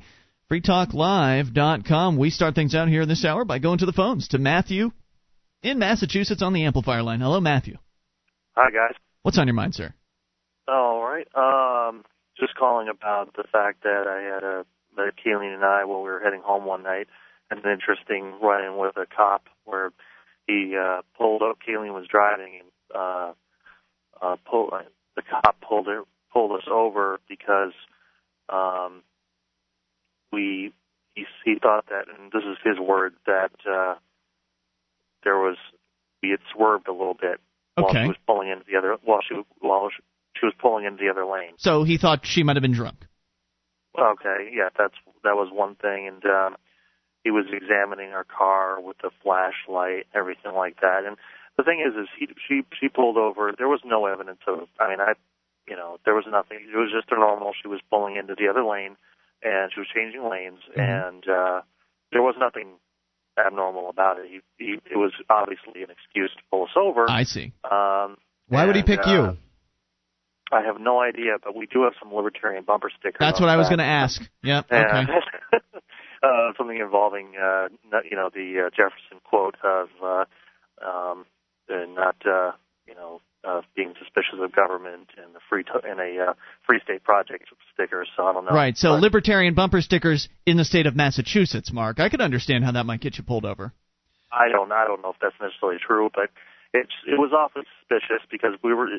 She was driving fine. It was just a normal night on the way back, and um, it'd be one thing if she did kind of uh, swerve suddenly or something like that, or some some strange thing. But it was there was nothing. So what And, happened uh, as a result? Anything? uh, we we fought it and uh, won, and uh, but it was just a big pain in the. Uh, wait, wait. What was in the the char- wait? What was the charge? I missed that. The charge we we well she was ticketed, and the charge was uh, for improper lane change. She was ticketed for, For that? swerving a little. For for improper lane change. Hmm. What was the the fine on that? Uh, let's see, it was uh, let's see, was it forty five bucks, something like that? So you you actually went to court over this. Hmm.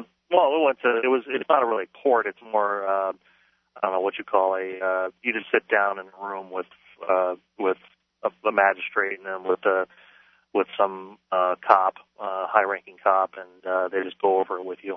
Yeah, So it's not really court. in, it's more in, of a in Massachusetts, you don't actually get to have the cop that uh, was there Really? um, present unless you appeal it. From what I understand, you Hmm. can appeal the magistrate's decision. So, um, you know the whatever this the ticket is, um, it has nothing to do with uh, you know the the Constitution where it says you can if it's more than twenty dollars you can have a trial of your peers. Hmm, no, you don't get one. So how did you did don't you get win? to see you don't get to see the equipment that was involved. You don't Right. get to see the the accuser. None of that stuff. How is Right, it that no, you won just- this? Well, uh, we just uh, sat there, and uh, I, I was, I, as a witness, I said uh, she used her directional.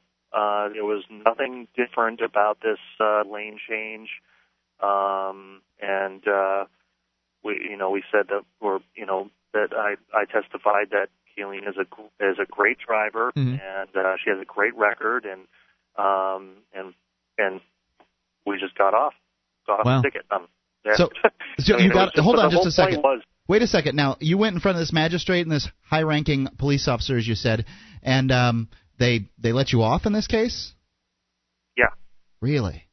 Was there any words for? Did you get any words from the judge as to? the well the the magistrate well well, the judge was a magistrate but uh, the the magistrate said uh you know um well obviously uh he, he just actually he went um, um and then the the cop was the one who said uh well the obviously the officer wasn't very uh uh didn't find this a very important case uh so I have no I have no real uh, interest in pursuing it and that's that was pretty much the words How was it obvious that the officer didn't find it important because he wasn't there?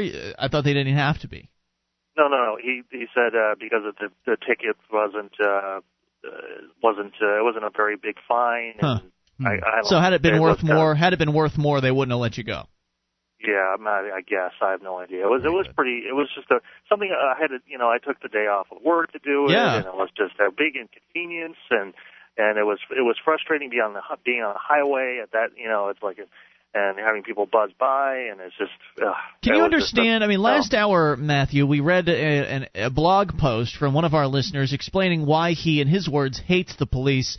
Can you understand where he's coming from on that? As general as it is and un- unfair as it is to the few, uh, to the good cops that are out there. Yeah, I do. I do understand that because I feel a lot of what he feels. Um, I don't. I I do not like most police officers. I I know one that I uh, actually uh, um, who is uh, a cop from where Keeling works, who's a actually calls himself a libertarian and is a very nice very nice gentleman. But uh, outside of that, I've had nothing but bad experiences with It's cops. unfortunate. I wish it didn't have to be that way. Thank you for the call. We appreciate All hearing right, from have you, a sir. Eight hundred two five nine ninety two thirty one. Let's talk to Steve in Ohio. You're on Free Talk Live with Ian and Mark. Hey, guy. Hey, what's on your mind, Steve? Uh, I've I've been following Alex Jones. Um, I started with the 9/11, and I've been hooked ever since. Of course. Uh huh. Excuse me. Well, Chillicothe is thirty thirty-five thousand. Chillicothe, Ohio. Okay. Okay. In this little paper that we get, it's a little advertiser that goes around once a week. Check this out. It says counterterrorism training. Yeah. These positions are to be are to protect subcontractors overseas. Must have military or police experience. Be willing to commit three 90-day tours overseas. Mm-hmm. 168,000 to 220,000 per year, 80% tax exempt. Wow. Sounds like the. Uh, They're paying pretty good for mercenaries over there. yeah, it sounds like the Mercs. Uh, who's that? Was that Blackwater? Uh, border agents, zoomshare.com. Hmm. So you're I just mean, kind of. this in a small town like this. I mean, come on. I haven't heard any advertisements like that. I wonder what uh, you guys have going on that everybody else doesn't. Well, I just uh, I was going to fax this to to Alex or to you guys or whoever. Uh, Alex would get it right. I I don't know. You have to call him. This isn't the Alex Jones show. Oh, that's right. I'm sorry. I'm sorry. I'm sorry. Yeah, this is Jeff- Free Talk Live. Okay, I got you. So I don't know. I don't know what the relevance of it is. I mean, somebody's looking to hire some mercenaries. Yeah, and they looks by the sounds of it, they're going to pay them very, very well. Right. I mean, that we get That a sounds like they're going to be doing some dangerous stuff. we get a weekly ad paper around here. I just don't read the thing. I mean, for all I know, there's an ad in there for it. Well, well, it's to protect the subcontractors. Okay. They're building. They're they're building all the, uh, you know, the uh, headquarters over there, so we can be over there permanently. Right. thing. Yeah, it's bad news. I mean, you're certainly not getting any, getting any disagreement from us on the Iraq War. I think it needs to end. We need to bring everybody home. Um, but I mean, hey, if they want to hire somebody at two hundred thousand dollars a year, that's their business, I guess. Yeah, I just want to. I just want to make a comment. Well, that's taxpayers' money. You know, anyway, we got all kind of money. Oh, I guess that is. I guess it would be taxpayers' money. You think? Yeah, sure, it's government. Okay. Uh, Good. just- good just- observation. Yeah, just real quick on, on the on the cop thing. Yeah. Uh, complete. If you go with a negative, a negative, and you look at the fellow men as being, you know, they're bad. You know, you know, they look at people as what are they doing wrong, Yeah. not what they're doing right. What they're doing wrong that sets up a mentality, and and they can kind of get molded to that character, and that's Yeah. why the, the solution to that is to move police around. Don't keep them on the, uh, you know, put them in the office for a while. Well, the solution is to end the war on drugs and to end all these silly, nonviolent, uh, consensual crimes that we have out there. That that way they they can't look for things like that that you're doing I wrong think- because it won't be so called wrong anymore. I think he's right too. Um, it's it's a tough job that's hard on your brain, and I've said that over and over again that it's very difficult to work with negative, the kind of pe- so negative. yeah the the kind of people that they work with day in and day out, and not get jaded. I agree with uh, with you, Steve, that they are constantly looking for things to charge you with, and it's just a, not a good mindset, especially when you're supposedly protecting and serving us. It's just not it's just not how it works out. Thanks for the call. We appreciate it. 800-259-9231. I don't feel protected, nor do I feel served when it comes to the police being around. I feel scared. And I don't have drugs in my car, but I feel scared anyways because I know they can do virtually anything if you cross them. More on the way. You take control. Free Talk Live. Free Talk Live, toll free number 800 259 9231. The Packet 8 toll free lines. That's 1 800 259 9231. Ian here with you. And Mark, And you can join us on our website at freetalklive.com. All of the features, we give them away, and that does include the wiki, wiki.freetalklive.com, the listener editable version of our website, wiki.freetalklive.com. And register now for the New Hampshire Liberty Forum, attaining economic and personal freedoms in America's freest state. This three day event, February 23rd through the 25th, will be held convention style in historic Concord, New Hampshire, with some of the program taking place in the State House. Register now at freestateproject.org slash Liberty Forum. That is freestateproject.org slash Liberty Forum. And speaking of New Hampshire, this, of course, unfortunately, not so good, not so great news about New Hampshire. New, Newt Gingrich was in town recently.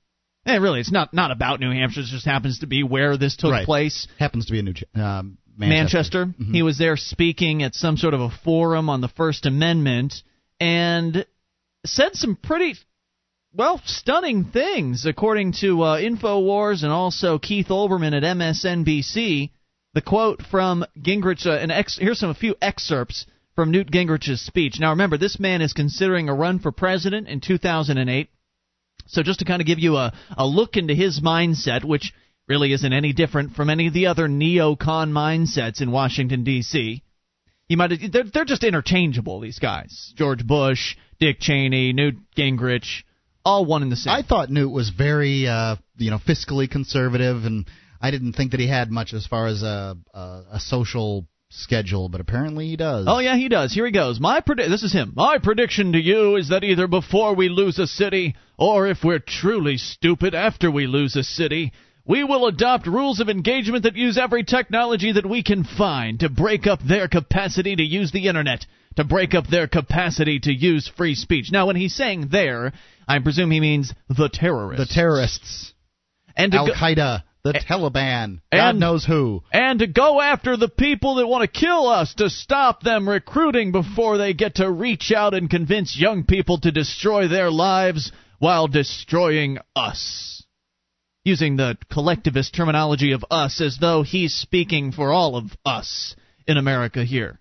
As though the the terrorists are going to reach out to young Americans? Is that what he means? Convince young people to destroy their lives while destroying us? I mean, what kind of uh, scare tactics are these? Do we, are we really under uh, a great threat from young people in America becoming terrorists? I don't. I haven't seen it happen, but I guess there's been a few converts um, that would be so. I mean, they- they're trying to paint Padilla that that way. that there he was, that one guy, that that American Taliban guy from a couple of Yeah, that ago. white kid that they found over in Afghanistan. Right. But he wasn't exactly a terrorist. He was fighting on the side of you know somebody. Yeah, he's he'd chosen sides.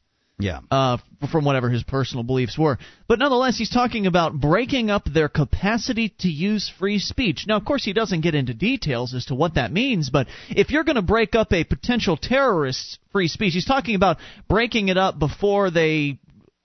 I'm not really sure what the parameters here are. If you're breaking up somebody's freedom of speech, you might as well be breaking up everybody's freedom of speech. And breaking up anyone's freedom of speech should be something that Americans should really start to uh, perk up at. Huh? You want to stop the Nazis from having free speech? No, no. I may disagree with everything the Nazis believe in, Yeah. but I certainly believe that they should be free to speak out about it on government uh, public property. Yeah, you really can't limit someone else's speech without having your own limited. Um, it, it, you know, I mean, obviously, if the uh, the terrorists want to uh, speak in some way, um, that I wouldn't necessarily speak in, like uh, Allah is great, um, w- let's kill all the Americans or something like that. If they, if if they want to say that, um, then I'm limited from saying those same things if somehow we go after these people for those kind of things. And and the little path is further. We're traveled farther down the path. Right. They may not come after you first, Mark, but what they might do is implement uh, what he again he's very very vaguely suggesting saying break up their capacity to use the internet. Well, that would mean that if there was some sort of a video, say by Al Qaeda, that said Allah wants you to kill Americans, that they would try to maybe block the websites that were hosting that video. Maybe label certain websites that hosted that video as un American and off limits to American uh, people. Maybe institute some sort of insta- uh, internet s- service provider uh, restrictions to where ISPs must block specific, like a kind of like the no-fly list for people. Well, the no-access list for websites. I mean, how far are we from this? Not far. It seems like that would be a relatively easy thing to implement, actually. Well, so that's uh, some of course, of the they things. just change the websites. The- yes, yes, they would. It's it's silly, um, but of course the the concept is what matters. The idea that the government can control and will start controlling the internet. Correct. Is the scary part. The idea that perhaps if they spot a website they don't like, they might actually have the authority to go and physically shut it down. Perhaps go after the hosting provider to perhaps scare because when you when you um, run a website like the Free Talk Live site, it's not running out of our living room. It's running out of a server rack somewhere in Texas uh, by a very you know professional company that does this for a living. Well, if it turns out that there's some new law that's passed that says, well, if you've got terrorist stuff on your website, we're going to shut you down, and then uh, the feds come in and raid uh, the site in Texas or one of these major server operations, these people are going to get scared.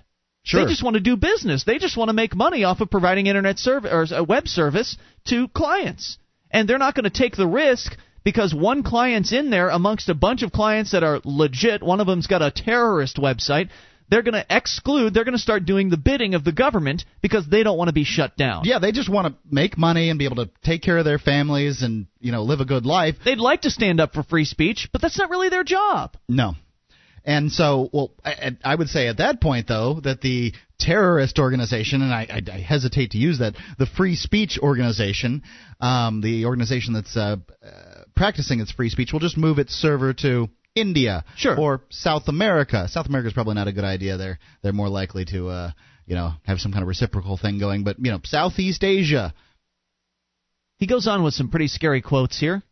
I want to suggest to you right now that we should impaneling people to look seriously at this level of supervision that we would never dream of if it were not for this scale of this threat. Ah, things have changed since 9/11. Things have changed since 9/11 and now we never would have dreamed of this before, but it's time, America. It's time for a level of supervision that we would have never dreamed of. What does that mean? Hello, George Orwell. You know, I gotta say, hey out there, all Republican ex-Republicans that uh, you know dream of the mid '90s when we were trying to uh, shrink the size of government. Please don't vote for Newt Gingrich.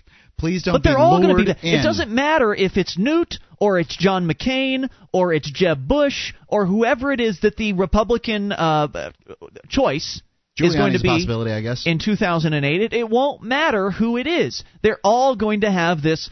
Well, we got to protect America at whatever cost mindset. And so are the Democrats. Look at the Democrats. They're now in charge, but yet they seem to be do- uh, doing anything but coming up with an exit plan for Iraq. Why?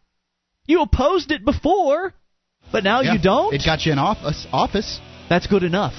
That was it. game over. matters, yeah. Now they got two years to kick back and pass some minimum wage increases. Now they got a plan: is go big, go long, or go home. Go home's only one of the two choices. 800 259 9231. Another scary quote from uh, this man who's running for, who may be running for president here, Newt Gingrich, here in a moment. 800 259 9231 with your thoughts about whatever's on your mind. Plus, the Supreme Court on global warming. It's all coming up on Free Talk Live. Our archives, website, and podcast will continue to stay free, but if you think other people deserve to hear this show, consider becoming a Free Talk Live amplifier for just $3 a month at amp.freetalklive.com. Help free some minds. Visit amp.freetalklive.com. This is Free Talk Live. It is your show, and you can take control of the airwaves. Bring up whatever you want. Toll free, 800 259 9231, the Packet 8 toll free line for you. 1 800 259 9231. Ian here with you. And Mark. And we invite you to our website at freetalklive.com. All of the features there completely free, including updates. You get clued in whenever there's something fresh to announce about the show. If you're on the updates list, head over to updates.freetalklive.com to get added to it. That is updates.freetalklive.com. Talking about Newt Gingrich's comments earlier this week, I believe it was, at the uh, at some sort of a dinner honoring the sanctity of the First Amendment, Newt Gingrich gets on the stage, who, by the way, may be running for president in 2008, and trashes the First Amendment by saying that things like, Well, it was valuable beforehand, but now Right. things have changed. now the, the the rules of engagement have changed, and now we need to break up their capacity to use the internet, break up their capacity to use free speech, go after people who want to kill us, etc., etc. He's talking about controls on the internet, on websites that the government might deem, say, unfriendly. Maybe Free Talk Live, uh, possibly. I mean, we're a dissenting voice here, We six nights are. a week. Uh, maybe your website, maybe your blog site, maybe you say something anti-government, something they don't like, and uh, you get put on the blacklist, which is a possibility. Now there is no blacklist yet, but how hard is it for them to come up with the idea? We just came up with it, and we're not mad power freaks trying to control people. In fact, this guy isn't even in office. Newt Gingrich, Yeah. He's has, he's not in office He's not right elected now. in anything. He's just talking about what he would like to do. Just wait till he tastes the power again, Mark. Wait until he gets elected. And then he's got the power. Then he'll go really crazy with it. Now he's just throwing out ideas. And of course, it's certainly possible for anybody who's in office to co opt these ideas and uh, take them as their own and institute them on the American public. But let's go on with his uh, his vision for America. He says, I want to suggest to you right now that we shouldn't be impaneling people. I don't know what impaneling means, but that's what he said. To look seriously at a level of supervision that we would never dream of if it were not for this scale of threat. It's a serious long term war, and it will lead us to want to know what is said in every suspect place in the country. It will lead us to learn how to close down every website that is dangerous. Hmm. So how do, ominous. yeah, um, how do you become a suspect place? How do you become a dangerous website? Who will be the individual or group of individuals to make the decision as to what constitutes a dangerous website? The same people that are deciding what constitutes um, pornography, I would imagine. You know that kind of Mm-hmm. thing. Yeah. Does this scare you a little bit? This kind of talk? Not just pornography, but obscene material. Yeah. 800 259 9231. Because this isn't going to be, I mean, this is just the tip of the iceberg. The, the, the 2008 campaigns have barely even gotten started yet. We've yet to really hear the uh, the saber rattling of uh, these people, these candidates. We've yet to really hear their totalitarian vision for America. I mean, this is just a little taste of the future. Supervision, a level of supervision we would never have dreamed of if it were not for this scale of threat. We want to know what'll be said in every suspect place in the country and close down every website that's dangerous. It doesn't seem to be, uh, to me, that it would be that difficult to label a website as dangerous. If you're the government, anything that can threaten your power can be labeled dangerous. Yeah, it's a, it's a short road to that. So it is not very hard to imagine that Free Talk Live, the Libertarian Movement, uh, the Advocates for Self Government, the Free State Project, a lot of these organizations that are devoted to cutting down the size of government could be very easily labeled as dangerous. Now, we're not dangerous to Americans. We're dangerous to the government. We're dangerous to the status quo, and we're Right. dangerous to the way things are. And the government doesn't care about protecting Americans. The government cares about protecting itself and its image. And the image of the government is look at us, we're the heroes, we're the ones protecting you. We're and, keeping you safe, people. These free staters, these Free Talk Live listeners and, uh, and activists, these people are talking about hurting your government. These people are talking about making it so we can't protect you anymore, and that makes them dangerous. Am I really just out of line here? Am I suggesting crazy talk? What do you think? 800 259 9231. Keith Olbermann had uh, Jonathan Turley from George Washington University on his show to weigh in on this, and uh, I think Mr. Turley's comments are pretty appropriate.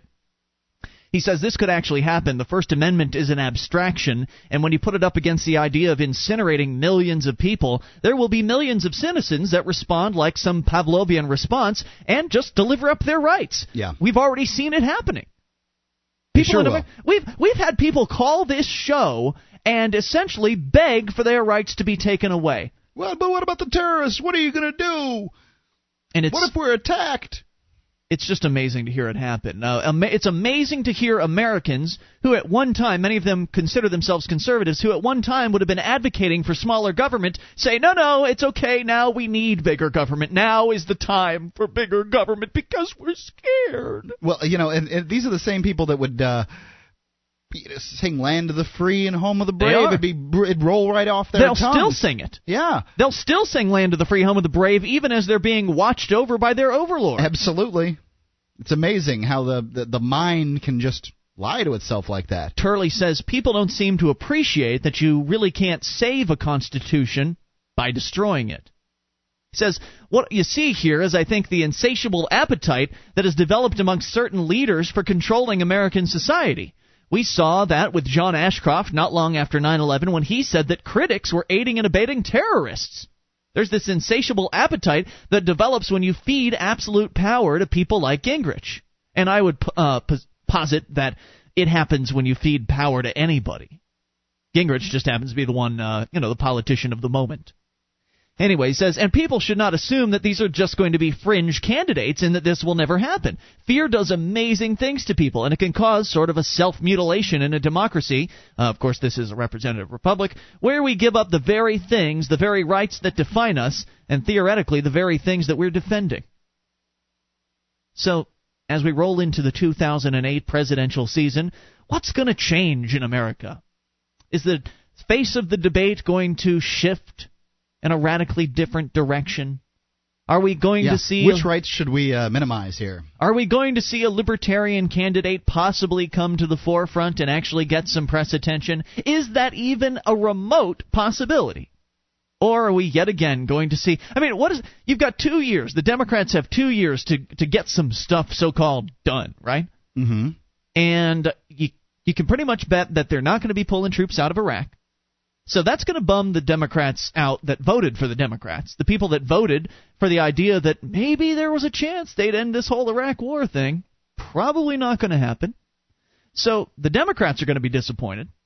The Republicans are going to be once again talking about how, okay, we've gotten back to principle, we're okay again, and we're going to uh, uh, have less government. Just elect uh, Newt Gingrich for less government. I'm not sure government. about the Democrats in Iraq. Um, I think that to some extent the media, the big boys in the media are Democrats, and they will do what, with Iraq what they did with Bosnia Herzegovina. What do you mean? Ignore it. Suddenly, Iraq will become less of an issue. You think? Americans were dying in Bosnia and Herzegovina, True. so that you know, in that case, I, yeah, I, Yeah, but it wasn't as much of a war war. Was okay. It? I, I, I don't know, yes, wasn't it? absolutely, it wasn't as much of a war war, Yeah. but I- It's an interesting suggestion. I just think that uh, you know the the Democrats will do something about troop you know troop movements and size and that kind of thing, and and then you know the the their friends in the media will say, hmm, yeah, we'll stop paying attention to this, and they'll I go just- on to something else. I'm just curious as to what's going to happen in the 2008 campaign. I mean, how is it going to play out? If the Democrats haven't pleased their base, Mm-hmm.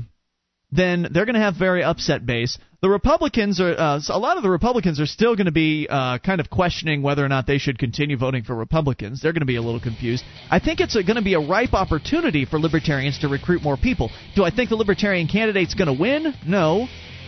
Do I think that we could get more attention than ever? Yes if Doug Stanhope is the elected uh, Libertarian presidential candidate. Yeah, I think he's a good choice. He is a comedian. He is nationally known by a lot of people, and I really believe that a, uh, a, a personality like him is our best shot in 2008 to get even a little bit of attention. More on the way. You take control. This is your show, Free Talk Live.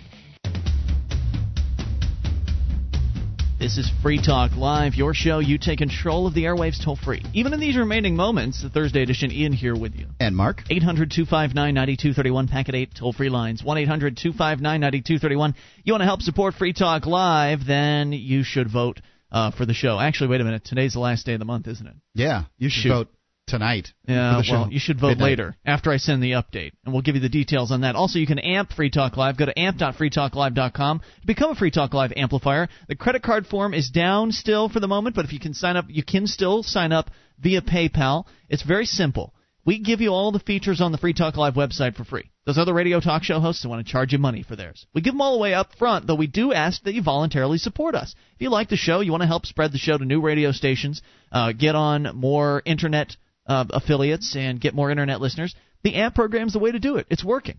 Head over and learn more. amp.freetalklive.com. You'll get access as an amplifier to some special features like the amplifier only call in lines, the amplifier, uh, amplifier only forums, classic archives, and more. amp.freetalklive.com. It's very simple. We take the money in, three bucks a month, all we ask, and we turn it around into advertising for the show. Get all the details. amp.freetalklive.com. Mark, let's go to the Supreme Court. Global warming. What is going on? Well, this isn't exactly a the case to, to end all cases, but I was amused by the article. Okay. Um, Washington Post Supreme Court yesterday cautiously confronted for the first time the issue of global warming. Hearing a challenge to the Bush administration's refusal to regulate emissions of greenhouse gases in new vehicles. Yes, that's right. The Bush administration's in char- and you know responsible for doing this. Twelve states, led by Massachusetts, joined by the District of Columbia, are objecting to the Environmental Protection Agency's decision to decline to issue emission standards for new cars and trucks. They and the environmental organizations that support them say that standards should be the first step in a broader effort to reduce carbon dioxide and other gases that are harming the atmosphere and leading to global warming and rising sea levels. Allegedly. Well, that's what they say. Yeah. Um, but they faced a court sometimes um, skeptical about whether the remedy they, that they seek would make much difference in the long run, and whether they can even show that they are facing um, the kind of imminent harm that is required before they can press their case. I mean, asked Justin Antonin Scalia, when is the predicted catacl- cataclysm? Scalia was one of several justices to remark on the lack of scientific expertise during an hour of questioning that Hmm. touched on whether the states have a standing to challenge the EPA's refusal. Hold on just a second. The environmental agencies, I mean, this is the Supreme Court. This is the big one. This is the World Series of whether or not um, you know they they have any standing to talk about uh, global warming and regulation. If they didn't bring in their best scientific minds, The A game, if you will. yeah, I mean, what's going on here?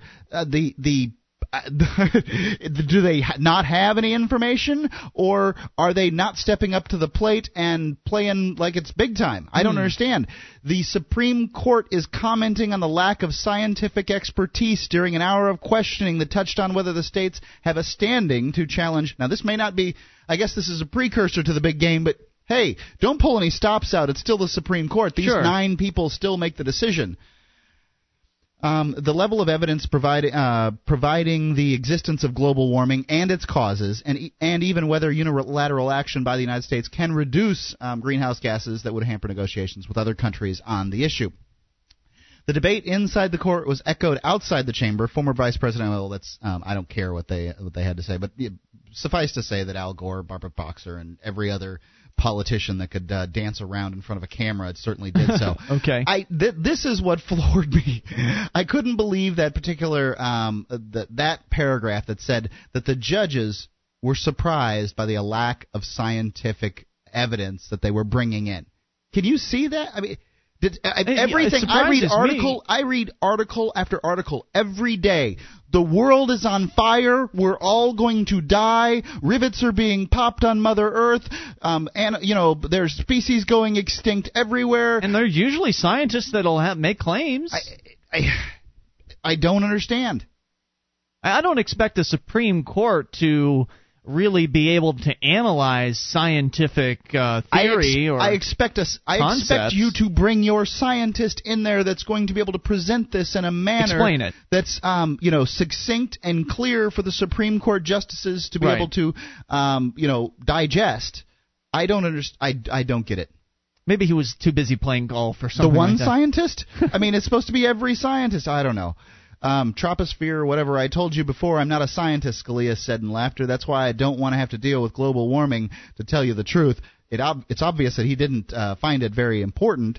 Um, I don't know, Milkey. Uh, that's this is one of the uh, the uh, or the attorneys that's here. Milkey had already said that the court um, need not pass judgment on the uh, science of climate change to find that the EPA did not do its job when deciding not to regulate new vision vehicle emissions. The the case started in 1999 when an um, environmental group, the International Center for Technology Assessment, and others petitioned the EPA to set greenhouse gas emission standards for new vehicles.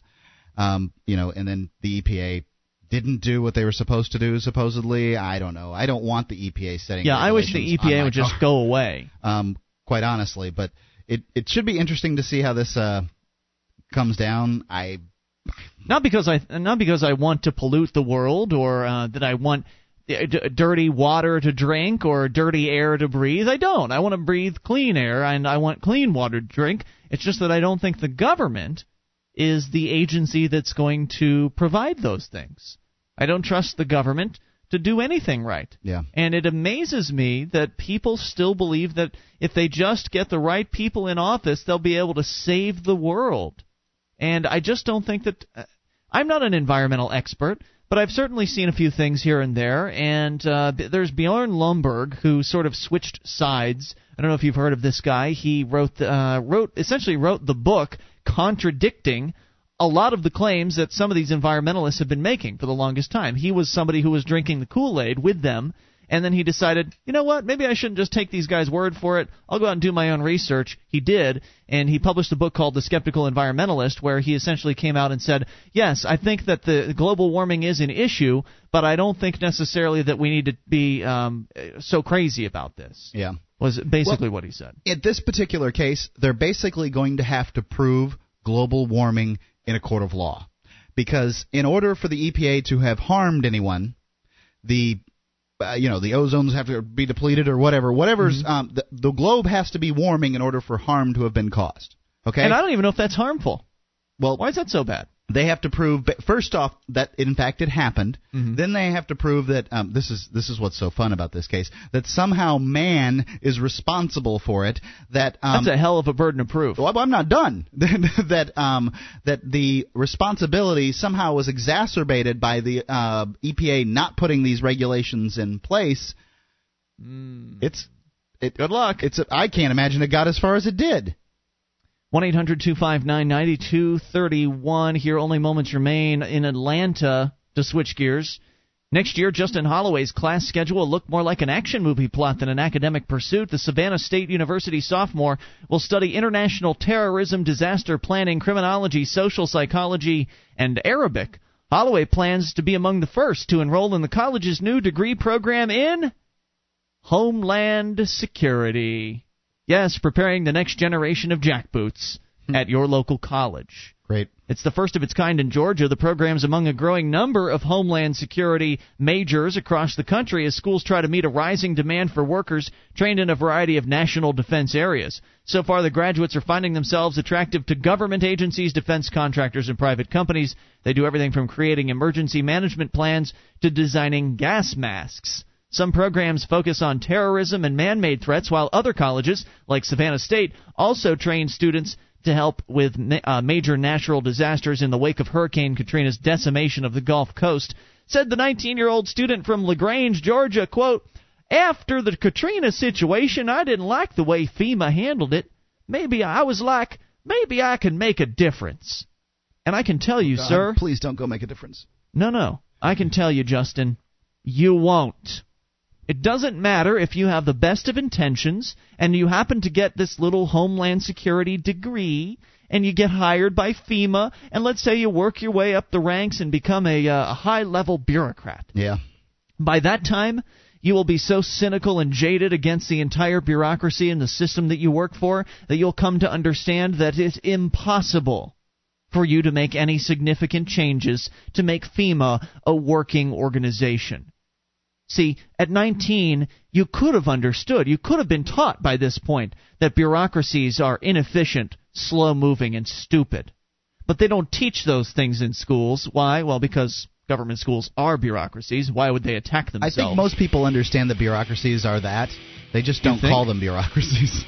I don't know if most 19 year olds really even know what bureaucracies are. I think bureaucracy is synonymous with slow moving, uh, you know, ham I think you're 36 and I'm 26, and we've been paying a lot more attention than your average 19 year old has. Okay. I just anyway, think the term, that's what it means. I think he's in for a surprise. It's Benny in here with you. And Mark. We'll see you tomorrow night online in the meantime at freetalklive.com. DVD, books, music, instruments, periodicals, computers, software, electronics, photo, cell phone, office product, home and garden, bed and bath, furniture, kitchen, pet supply, automotive, hardware, apparel, shoes, jewelry, grocery, healthcare, sports and outdoors, toys, games, used, and more. It's a department store at your fingertips. Amazon.freetalklive.com. Get all your shopping done, a great deal, delivery to your door, and a percentage of your purchase will go to Free Talk Live when you enter Amazon through Amazon.freetalklive.com.